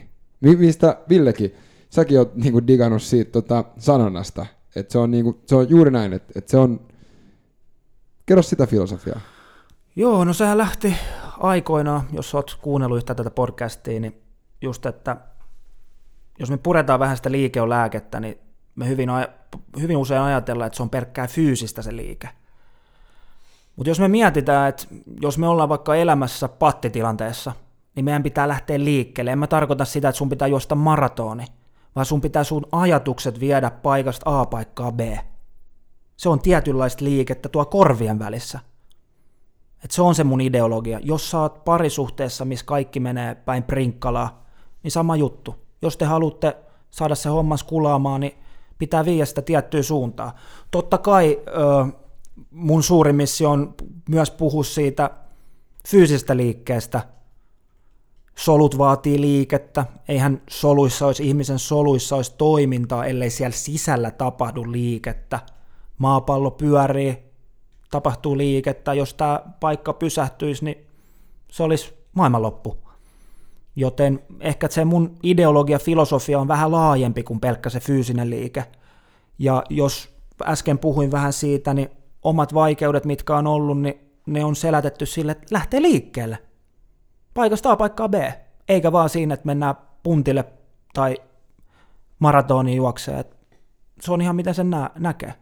Ja siitä tämä mun, mun ja Tonin, mun kollegan, parhaan ystävän kehittämä logi, logokin on tullut, aivot ja sydän. Se on makea. Ne, jotka on nähnyt, niin puolikas sydän, puolikas aivot. Se on siisti. Kyllä. Ihan sivukysymys. Me puhuttiin aikaisemmin logoista, niin kuka tänne on suunnitellut? Itse asiassa mä sain Inspistä, en osaa kyllä nyt sanoa mistä. Öö, mä olin joskus nähnyt somessa sellaisen öö, samantapaisen logon. Siinä oli vaan aivot ja öö, mikä tämä on suomeksi? Levypaino. Niin, Ah. Että siinä ehkä haetaan vähän tuollaisen strength trainingilla, kehität myös tota korvien väli kognitiivista toimintaa. Siitä mä sain sen Inspiksen ja sitten tuli tämä aivot ja sydän. No toi on hyvä, mitä sä sanoit, että just, että et, niin et ei tarvii lähteä juokseen maratonia. Et, et, usein me ajatellaan, että asiat on niin, niin ääripäitä, että et, et, et, niin kuin, että jos juokseminen on hyvästä, niin totta kai maratonin juokseminen on sitten vielä niin kuin enemmän hyvästä. Se on vielä parempaa. Niin, Kyllä. Niin, että, että mä tykkään aina puhua tästä luolamieskuviosta. Et, et, Sä vai- katsoit äsken mua ja mä tiedän, että sä tuut tähän pisteeseen. Joo, mä mut siis me, ei, me ei enää asuta luolissa ja me tehdään työtä tietokoneella ja me tilataan napilla ruokaa. Mutta meidän kroppa on silti niin kuin se sama. Et se, meissä ei ole hirveästi tapahtunut evoluutiota, mutta meidän ympäristössä on tapahtunut julmetun evoluutio, niin, niin välillä jos vähän niin kuin miettisi, että mitä se meidän kroppa tykkää tehdä ja niin kuin oikeasti 20 kilsaa kävellen ei ole ollut mikään este kellekään niin kuin vielä niin kuin 500 vuotta sitten. Että niin sen sijaan, että lähdetään juokseen maratoniin, niin lähdetään mieluummin vaikka kävelemään. Kyllä, mehän usein ajatellaan se, että nyt kun meidän pitää lähteä liikkeelle, niin en mä pysty, koska mun pitäisi jostain maratoni. Tai mun pitäisi penkata niin paljon kuin Deina penkkaa, tai mun pitäisi Paljonko pyörä- Deina penkkaa? Tällä hetkellä 155. Okei, se on noussut siitä 70. Kyllä, kyllä. Kovalla reenillä, mikä ei tule ilmaiseksi. Mutta se on, tätä Venä- mä meinaan. Se, se ei ollut lisäravinteella. ja ihan puhtaana.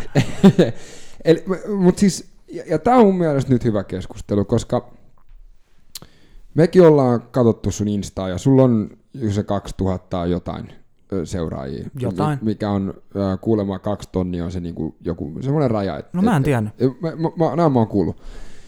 Niin, niin, niin, sulla on tapahtunut aikamoinen evoluutio sun Instassakin. Niin kun sulla on, sä oot jakanut hirveän paljon tietoa ja, ja näin. Ja, ja nythän yhtäkkiä se on niin kuin, äh, mennyt sit siihen 5am club-tyyliseen, niin kuin tiedät, että se on ketogeenistä ruokavalioa mm. ja on punttista ja tiedät, että se on tämmöistä, niin, niin, niin sehän ei ole tullut yhtäkkiä, vaan sehän on tullut nyt niin kuin siitä viimeisen salibändin vuoden niin kuin myötä niin rakentanut nyt, rakentunut nyt niin kuin tähän vaiheeseen.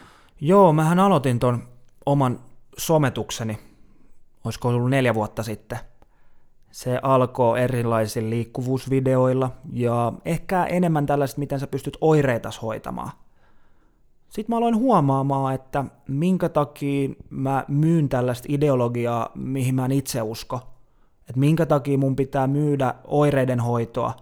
Minkä takia mun pitää, älkää ymmärtäkö väärin, mä en tarkoita, että ne on missä tavalla huonoja asioita. Mutta minkä takia mun... M- missä lähti liikkeelle? Miss, missä al- aloitit, a, a, oliko ajatus niin kuin ensin se, että hei nyt voidaan valistaa ihmisiä, tai nyt voidaan niin kuin, välittää informaatiota? Joo, ja siis hieroikoulusta kun pääsin, niin mä ajattelin, että mä hieron ihmisten lihaksi ja yksi, kaksi ne korjaantuu. Sitten se sama ideologia tuli somen puolelle, mä tein sellaisia quick fix ohjelmia, videoita, kunnes mä huomasin, että eihän tää, kun en mä itse tee näitä, ja miksi tää on, miksi mä teen näitä.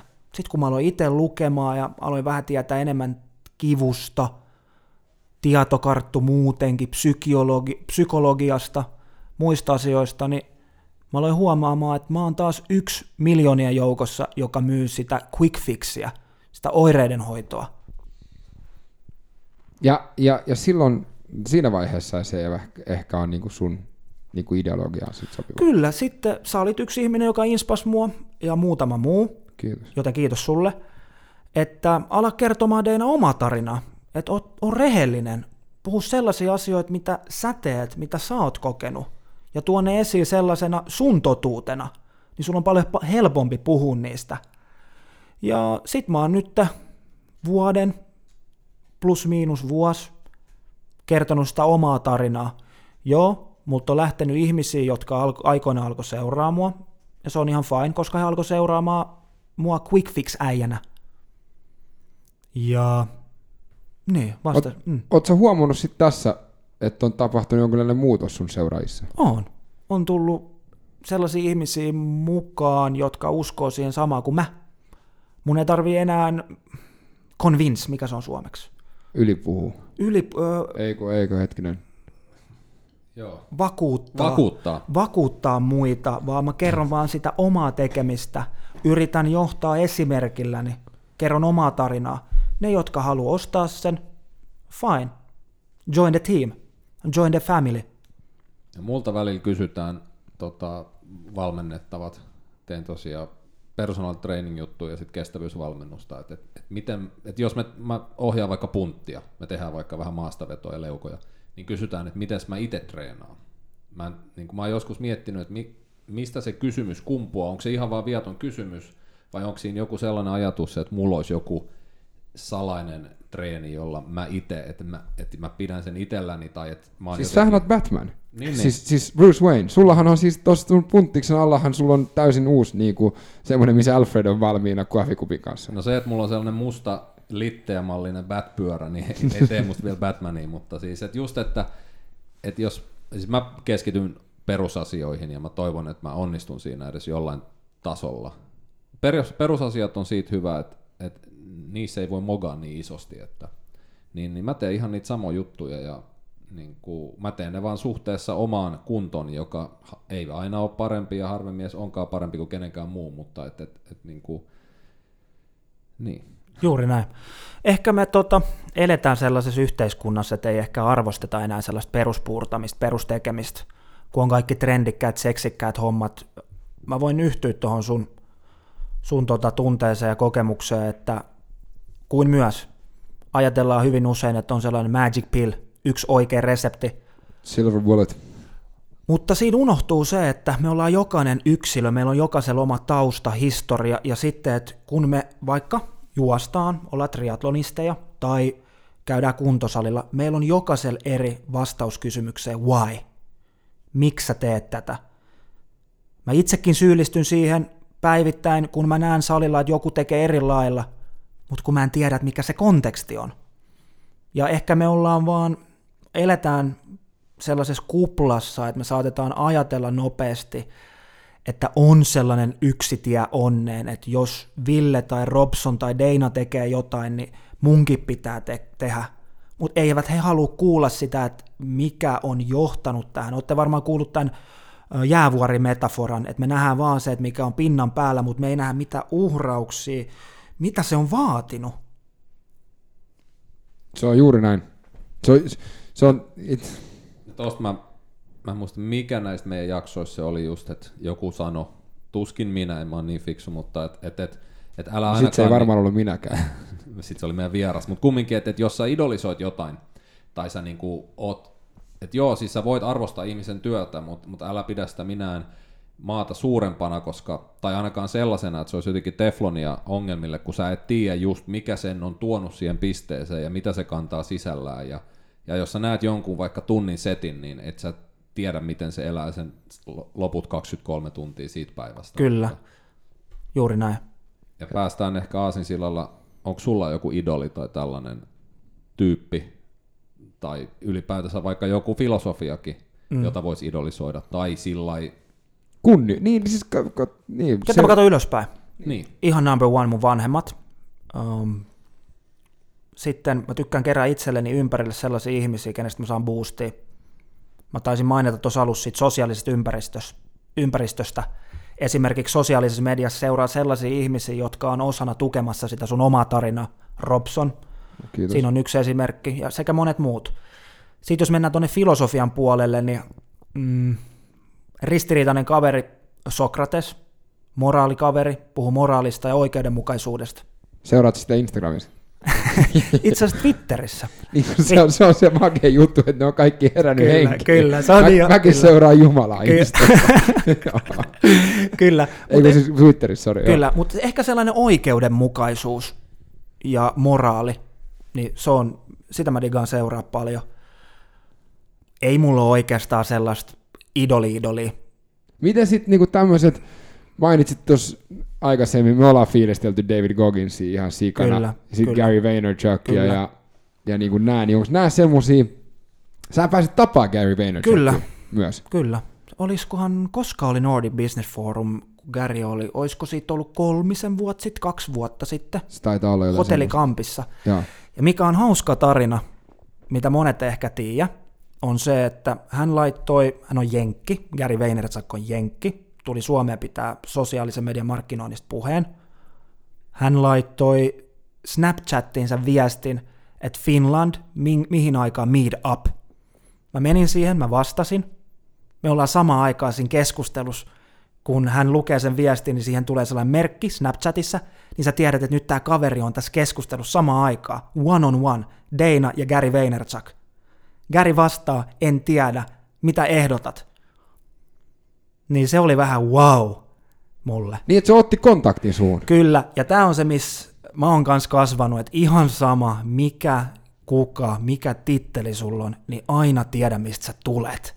Älä ikinä päästä nousemaan sen niin kusihattuun. Mut, mut, Tämä on yksi juttu, mitä mä koen, että, että välillä kun seuraa sua pelkästään somessa, niin, niin tulee välillä semmoinen tunne, kun mekin juteltiin siitä tota venyttelystä. Muista, kun me, me, me oltiin tuossa sohvalla, mä kysyin, että hei Deina, et, vedä vähän, että sä, oot- sä, sä laitoit, se oli mun mielestä Insta, se oli aikoi sitten, niin sä sanoit, että et, et venyttely ei niinku tuo mitään. Ja sit sä olit sitten, että ei, ei, ei, ei, vedä vähän. En Nyt- sanonut noin, en sanonut noin. nyt, nyt, nyt, nyt kelataan vähän niin kuin backiin. Ja sitten sit meillä oli se keskustelu, että sun pitää löytää se, mikä niin kuin toimii sulle, ja sun pitää niin kuin löytää tämä. Ja sehän on se, mitä sä haluat viestiä, eikö niin? Kyllä, että mulla on ihan sama, mitä jengi tekee. Mua vaan vihaa, mä, mä, vaan vihaan bullshittia. Hyvin usein, jos me tehdään jotain, otetaan nyt vaikka äh, venyttely, niin ne narratiivit, ne tarinat, mitä me sitä myydään, miksi me tehdään, niin ne on usein sellaisia, että ne on usein subjektiivisen tas- tason totuuksia. Eli blanket statementteja. Eli Kyllä. Se, niin kuin, Silleen, että jos sä koet, että se on sulle hyvä, fine.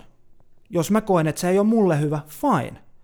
Silloin kun me aletaan, lukea, ob, ö, aletaan keskustella objektiivisesta tieteestä, että mitä me tiedetään, että se oikeasti tekee, niin siellä on paljon sellaisia asioita, mitä markkerit ei pysty sanomaan, data ei pysty sanomaan, mutta kuitenkin meidän oma fiilis on sellainen, että hei, se jeesaa mulle.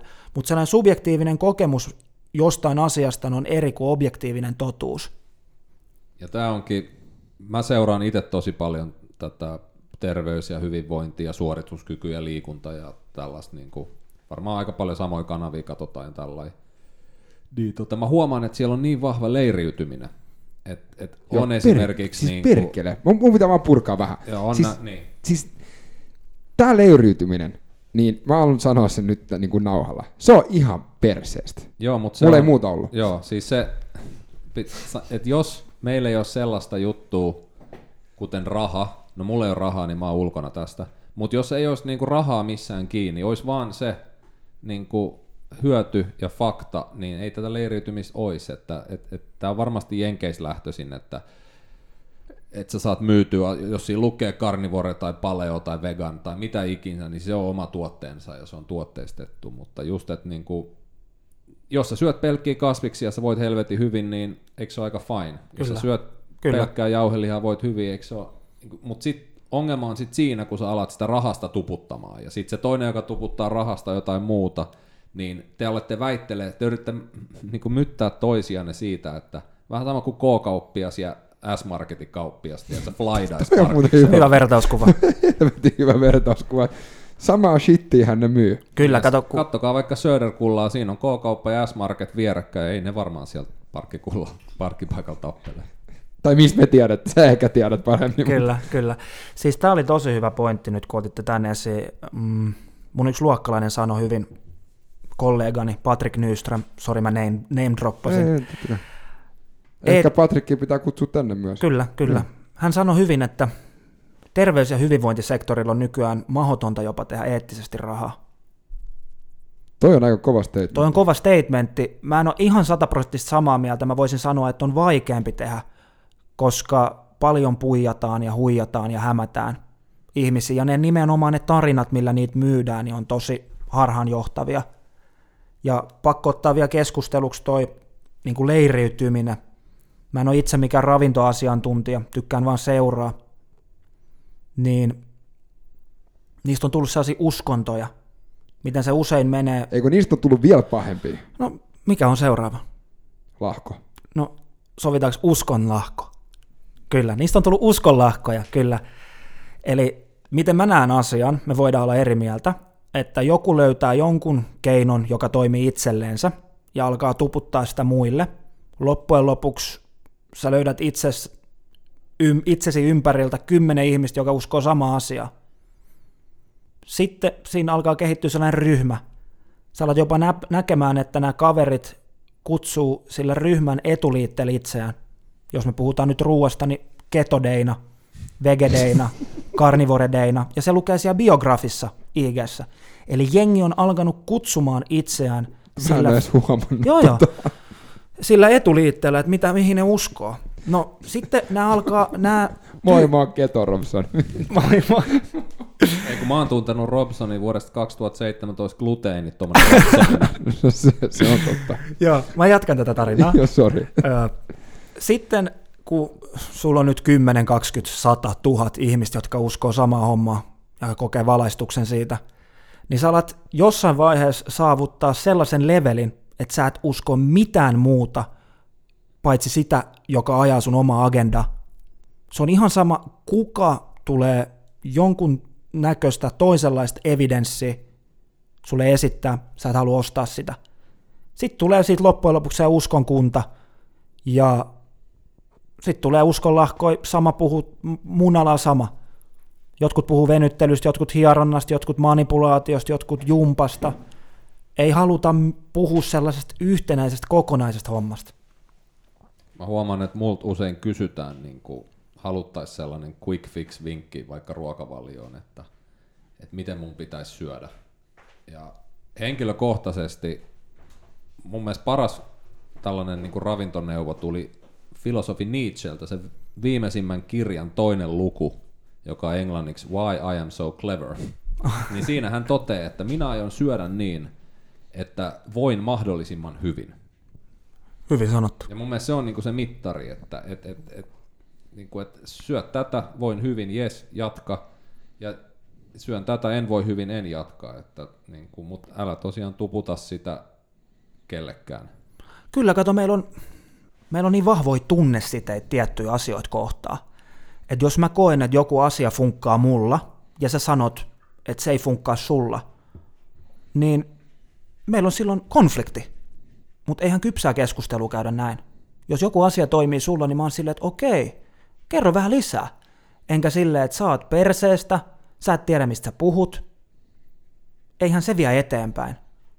Ja yleensä jos sä etsit vaan sitä omaa agendaa, uskomusta, käsitystä, nojaavaa tietoa, niin sä jammaat paikalla ja sä kaivat vaan itselle syvempää kuoppaa. Ja tämähän on niinku mun mielestä se, että et, et niinku, äh, ja tämä oli siksi, miksi mä haluaisin nostaa esille sunkin Instaan, koska ethän sä ole siellä mit, laukumassa niinku mitään totuuksia, niinku, tai et ainakaan, kun, sä varmaan olisit helvetin tyytyväinen, jos joku tulisi kommentoimaan silleen, että hei, Deina, aa, ketogenen ruokavalio, loistavaa. Miten se sulla on niinku, se ei toimi mulla, mutta miksi se toimii sulle, ja sitten ajatetaan niin sit keskustelu, tai jos joku jopa laittaisi niinku keskisormen, että tämä ei toimi yhtään, niin sittenkin syntyisi, saattaisi syntyä niinku keskustelu. Eikö se ole semmoista, mitä sä haluaisitkin? Kyllä, kyllä. Ehkä mä oon miettinyt tätä, että mistä se johtuu, ja ehkä se tulee enemmän sieltä psykologiselta puolelta, että mitä tuo meidän korvien välissä tapahtuu. Ollaanhan me sellaisia ihmisiä ihan evoluutio aikana, että me ollaan heimo-ihmisiä, että me halutaan kuulua johonkin tiettyyn heimoon. Meillä on yleensä yhteinen agenda. Yhteinen kuuluvuus on tärkeä. Kyllä, ja sitten... Vois- yhteenkuuluvuus. Juuri näin, että siksihän tieteilijät, älykkyysosamäärältään vähän korkeamman tason kaverit pystyvät laittamaan oman mieleen ja tunteensa, ei kaikki, mutta pointti on se, että pystytään ja kannattaakin pitää tai pitää laittaa sivuun, jotta me pystytään nähdä sitä kokonais, kokonaiskuvaa. Yleensä, kuten mä sanoin, niin älylliset ihmiset osaa tämän ja ovat valmiita muuttamaan sitä, voisiko sen sanoa elämänkatsomusta. Ja, ja, ja siinä mä haluaisin kysyä sulta, että äh, miksi sä oot valinnut sen, tai niin kuin, miksi sä kokeilet, okei, okay. Sä vedät ketogeenistä ruokavalioa. Joo, mä oon vähän muokannut siitä Deina, Deina-ruokavalio. Joo, eli sä oot niin kuin äh, ketodeina, ei, ei kun siis tota, ei kun siis, mi, mi, mikä niin kuin johti siihen, kaikkihan on evoluutiota ja näin, mutta mi, miksi sä yhtäkkiä, pää, mi, miksi sä et esimerkiksi mennyt vegaaniksi, tai, niin kuin, tai mi, mi, miksi sä et ole carnivore, tai miksi niin kuin pelkästään lihansyöjä, mi, miksi just ketogeeninen, mi, mikä, niin kuin, mikä oli se tutkimusdata, mikä sulla oli? Mm, tosi edes kysymys. Mä ehkä halusin koittaa tämän ratkaisun, vähän tehdä miksauksen siitä kokonaisnäytöstä. Se on ihan fakta, että meidät on luotu syömään lihaa, me ollaan aina syöty, me ollaan oltu metsästäjäkeräilijöitä, eikä me olla metsästetty mitään marjoja tai hedelmiä, vaan riistaa. Mä olisin nähdä muuten sen omena, joka juoksee karkuun. Kyllä, Anyway. kyllä. Ja mm, kuten mä sanoin, mä en ole mikään ravintoasiantuntija. Me ollaan vaan ehkä vähän dumattu liikaa rasvaa. Mä halusin kokeilla. Nyt mä oon vuoden ollut täällä, vähän yli vuoden. Muokannut siitä vähän omanlaisensa. Se sopii mulle. Mi, kun sä sanot muokannut, niin mi, mi, millä tavalla sä oot muokannut? No silleen, että mä en ole niin orjallinen. Um, saatan silloin tällöin ihan hyvin vetää kulhollisen jäätelö. No big deal. Mikä maku? Suklaa ja sitten ihan number one on lakritsi. Okei, suklaan mä hyväksyn lakritsin, sä voit mennä tosta ovesta. Näin. Ei, anna mulle, anna mulle ne. Kyllä. Mut silleen, että ei siinä, mulle on ihan sama. Joo, on ihan sama, mitä Ei, sä syöt. Mä se- syön tätä, sä syöt sitä. Ja, ja, ja se, se toimii sulla. Se toimii mulla, mutta tässä on se, että mä en sano, että jengi pitää tehdä tätä samaa, kun mä, mä en eti tätä heimoa. Monet mun seuraajista ajattelee, että nyt kun Deina tekee jotain, niin munkin pitää tehdä. Ei, mä oon epäonnistunut silloin, jos ihmiset ajattelee niin. Ei missään nimessä. Yritetään löytää oma juttu ja tehdä sitä enemmänkin kuin neljä viikkoa. Ja tää on se, mitä häiritsee. Mä itse asiassa katoin sen Game Changersin tossa. Ootko kuunnellut mun ö, eilen ulos tullut Tedeina Imjak Health, ei Te- Tedeina Imjak Shown podcasti, kriittisen arvostelun siitä. En itse asiassa ole, koska mulla oli ihan helvetin paljon tekemistä eilen. Ei mitään, löytyy Spotifysta Tedeina Imjak Show ja Apple Podcastista Tedeina, Tedeina, Tedeina Imjak Show. Mä pistän ehdottomasti linkit. Joo, pidetään linkit, koska se oli meillä tässä seuraavana listassa itse asiassa. Että toi se, että me haluttiin just nostaa tämäkin esille, että, että sähän oot, muut, sähän oot vähän niin kuin myös nyt muuttanut sitä linjaa, että sä oot alkanut niin kuin tuottaa muutakin sisältöä kuin pelkästään Instagram. Sä oot Twitteriin liittynyt Kyllä. vähän aikaa sittenkin. Twitter on muuten mielenkiintoinen paikka. On, että siellä voi vähän enemmän, voisiko sanoa huudella. Siellä Joo. voi on En. vähän nopeatempoisempaa. Sanoin väärin, otan pois. En tarkoita huudella. Siellä voi olla vähän enemmän mm, suorempi. Joo. Voisiko noin sanoa? Joo. Hyväksytkö? Hyväksyykö Robson? No siis, mun mielestä, mitä mieltä sä oot Ville Twitteristä? No mä en oo, Se on aika toksinen paikka tavallaan. joo, mä en oo ollut siellä vuoteen. Mä yhdessä vaiheessa vaan näitä meidän W8 jaksoja sinne postasin ja tota, erehdyin välin lukeen. Mutta mun mielestä siellä unohtuu hiekkalaatikkosäännöt, että et ei aikuiset ihmiset kasvotusten puhuisi tollain, Et koska niin teoilla on, voi olla fyysisiä seuraamuksia. Juuri Et näin. Sellainen niin kuin yleiskohteliaisuus poistuu ja aletaan niin kuin huutelee asioista, millä, niin kuin, että, että siellä niin kuin tehdään kärpäsistä sellaisia härkäsiä. Että. Se on aina helppo huudella ruudun takaa. Joo, ja mun mielestä se oli makea. Mä sain toissapäin laittaa teillekin se, se miimi, jossa, jossa oli tota, että evoluutio ähm, asiantuntijoista. Sitten oli professorit 1800-luvulla ja sitten oli tota, sit se vähän muuttui siihen, että ne ei välttämättä ollut professoreita enää, vaan ne oli maistereita ja sitten tota, sit ne, "Aa, tässä vaiheessa ne voi olla kandidaatteja, mutta niillä on kova tiedot se track record jostain bisnesmaailmasta ja nykyään se on sitten tota, Merja tai Anne Facebookissa, joka on se, se, niinku se, se, se asiantuntija. Aamen. tota, Tai se on se ehkä se, evoluutio. että ennen jos sä halusit sun sanoman niin kuulluksi, niin sä otit tollasen niin puulaatikon ja menit kadun kulmaan huutelee. Jossain vaiheessa poliisi pamputti sut pois sieltä. Toinen vaihtoehto, Missä että maailmassa sä oot elänyt? Ei, mä sanon ennen Hyvä. vanhaa. Sitten toinen vaihtoehto, että sä kirjoitit kirjan ja Joo. sait jonkun ihmisen sen painamaan. Ja, mutta tässäkin on ollut, niin kuin tuossa oli moderaattorina se poliisi, on moderaattorinen se, joka, ellei sä omista kirjapainoa ja kustantamoa, niin sä oot Totta. saanut. Mutta tänä päivänä, kun joka, sä saat minuutissa avattua blogin ja kirjoittuu sinne kaikkea, se on ehkä ihan ok, että ihmiset voi kirjoittaa asioita, mutta, mutta me ollaan niin kuin jotenkin opittu siihen, että kirjoitettu sana on tosi fiksu ja totta, ja sit, nyt kun sille ei ole enää minkään sortin moderaattoreita, niin pitää myös muistaa se, että sinne pääsee kaikenlaista. Kato, kun rakkaat ystävät, homma on siinä, että meillä ei opeteta missään kouluissa kriittisyyttä. Meillä ei opetella, opeteta missään koulussa. Joo, ehkä sitten jos me mennään yliopistoihin, puhutaan kriittisyydestä. Lähdekriittisyys on ihan helvetin tärkeä. Kyllä, että esimerkiksi tämä Netflix-elokuva, tämä vegaani-elämäntavasta puhuva, The Game Changers, kauhea kalabaliikki. Kaikki on nyt sun naapurista äitiin aloittamassa vegaaniruokavalion, fine. Mutta jos sä vähän oot tutkinut niitä lähteitä, väitteitä, osaat vähän tilastotiedettä, ymmärrät miten lukee tutkimuksia, niin sä huomaat, että ne tarinat, mitä siellä leffassa on kirjoitettu, niin ne on suurenneltu, vääristetty ja suurimmaksi osaksi puuta heinää. Ja tosi pelottavia. Ja sen takia mä tein sen podcastin.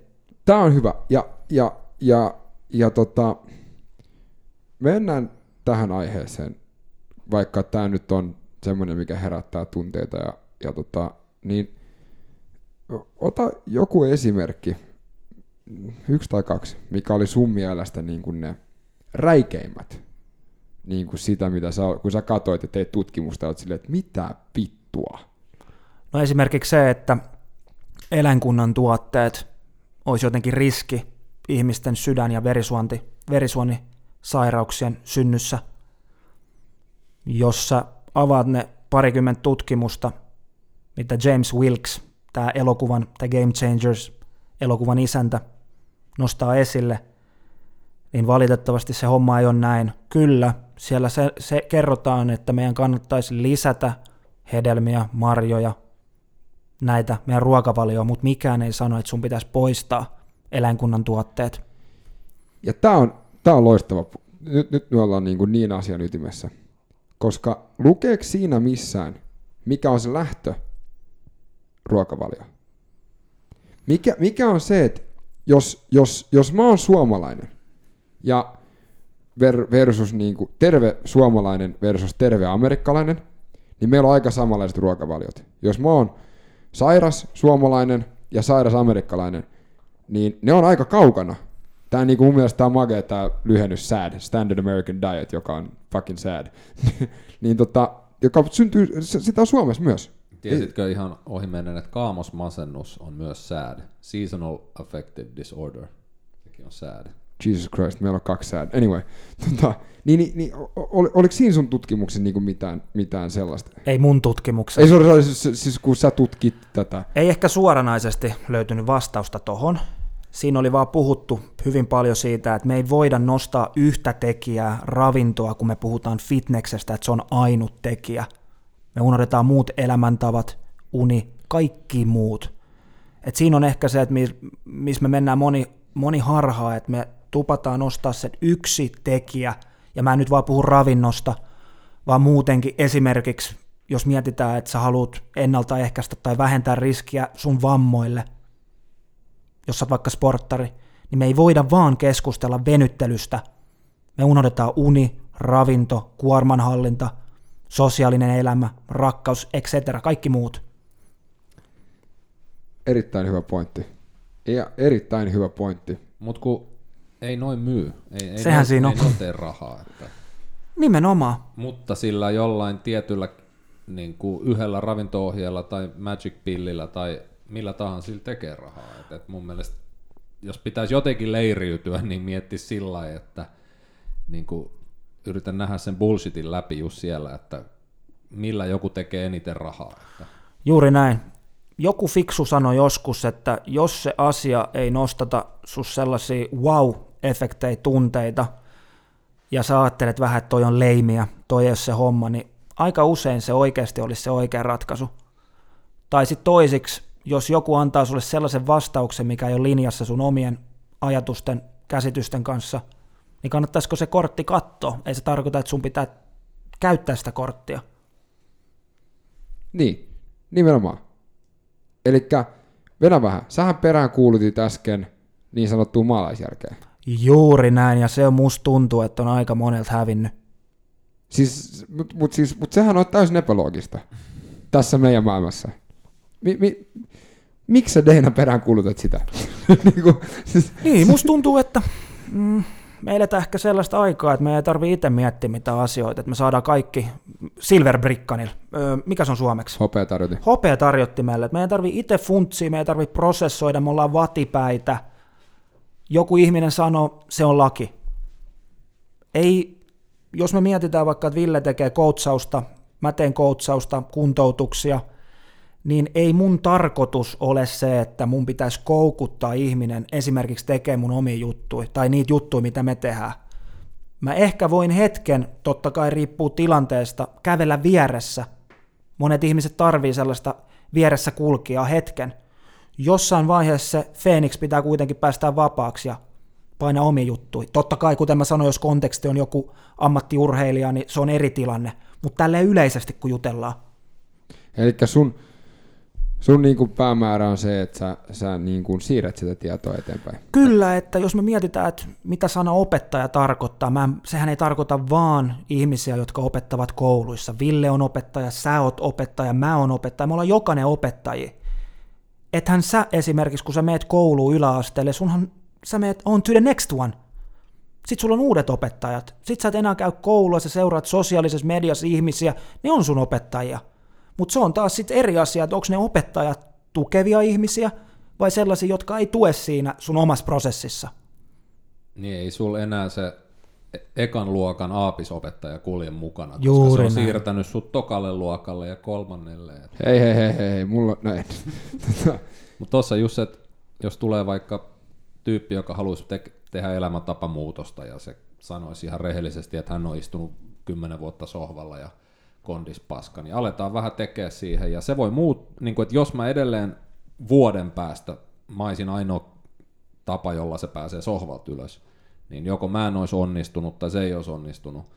Mutta jos vuoden päästä se on muuttunut se suhde, että enää ei tarvi potkia hanurille, vaan sit pitäisikin laittaa vähän sitten niin kuin, ollaan jo siirrytty vähän lajispesisen spesisi, Fimpään. sinne just, niin tota, tota, joo, se on vaikea sana. on, on, niin että ei mua haittaa vuoden päästä myydä jollekin niin kuin puolimaraton harjo, harjoittelua, mutta jos edelleen se olisi, tiedätkö, että mä tuun hakemaan se himasta, niin sit mä ehkä, no en mä tiedä. Kyllä. Ja, Opa, voi hakea muualta.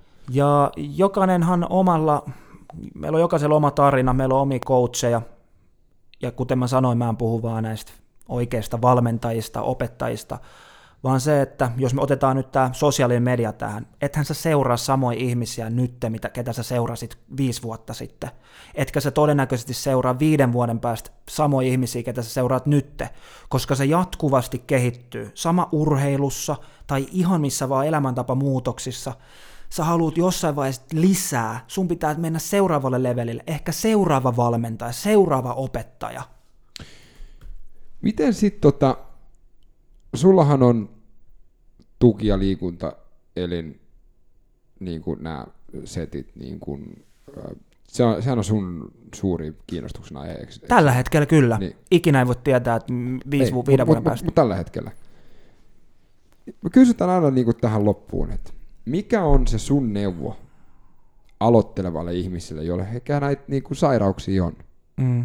Niin mi- mistä sä niin kuin lähtisit hakemaan sitä tietoa tai mistä lähtisit niin kuin liikkeelle? Ja nyt mä meinaan äh, siis sekä niin kuin kirjaimellisesti että sitten niin kuin kuvannollisesti liikkeelle. Niin mi- mikä on niin kuin, kun tähän, itse asiassa tähän sopii tähän.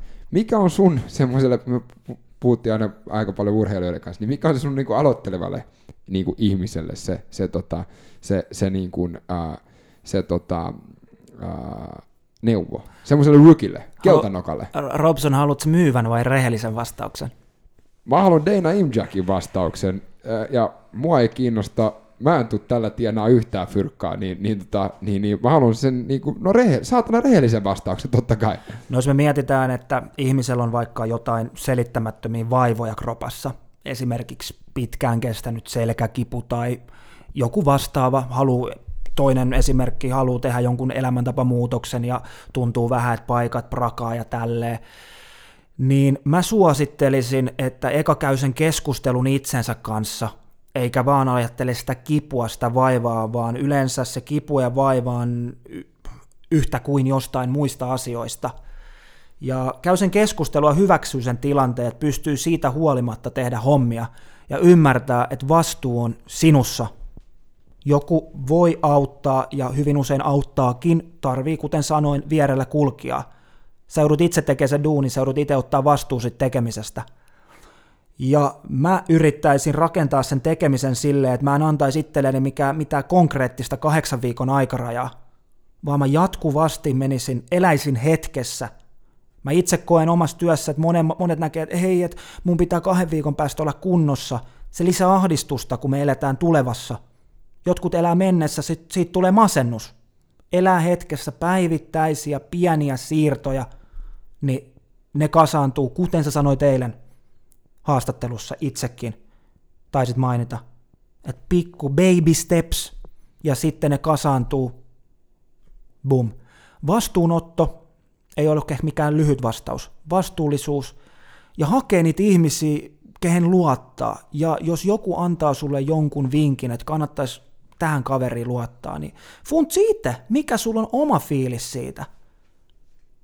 Mikä sulla on oma fiilis? Tykkäät sä itse bondaatteko te ja haista se tilanne, että yrittääkö se ihminen myydä sulle quick fixi. Jos se ihminen myy sulle sellaista, että se, on, se vähän sattuu, se vähän kirpasee, tuntuu epämukavalta, pidä se ihminen. Pidä se ihminen, äläkä ota sitä ihmistä mukaan siihen, joka haluaa jatkuvasti silittää sun selkää. Koska kehitys tapahtuu epämukavuusalueella ja sitten mukavuusalueella me käydään palautumassa. That's it. Amen. Siis Kyllä. juuri näin. Ja ei ihme, että sä herätät keskustelua, ja se on helvetin hyvä. Eihän tällaista asiaa ihmiset halua kuulla, mutta ne, jotka haluaa kuulla, niin, Ja siksi Hyvin. tähän on niinku sika hyvä lopettaa. niin mustakin. Koska nyt meidän pitää vaan tietää, että mistä sut löytää. Instasta, Instagramista Deina, d e i n a piste imjack, imjak, i m j a c k. Mm, mulla on podcasti, The Deina Imjak Show, Spotifyssa, Apple Podcastissa. Sitten on vielä noita hienoja paitoja. Kyllä, liike on laake.fi. Käy chigaa nettisivut, jos digaat liity perheeseen. Ja näin. Sitten sä oot duunissakin taas stadissa, eikö niin? Joo, mä oon tuossa Fredrikin katu 49. Mä pidän vastaanottoa, osteopaatti-opiskelijan vastaanottoa. Mun vastaanotto on sellainen, että sinne kannattaa tulla ilman mitään odotuksia.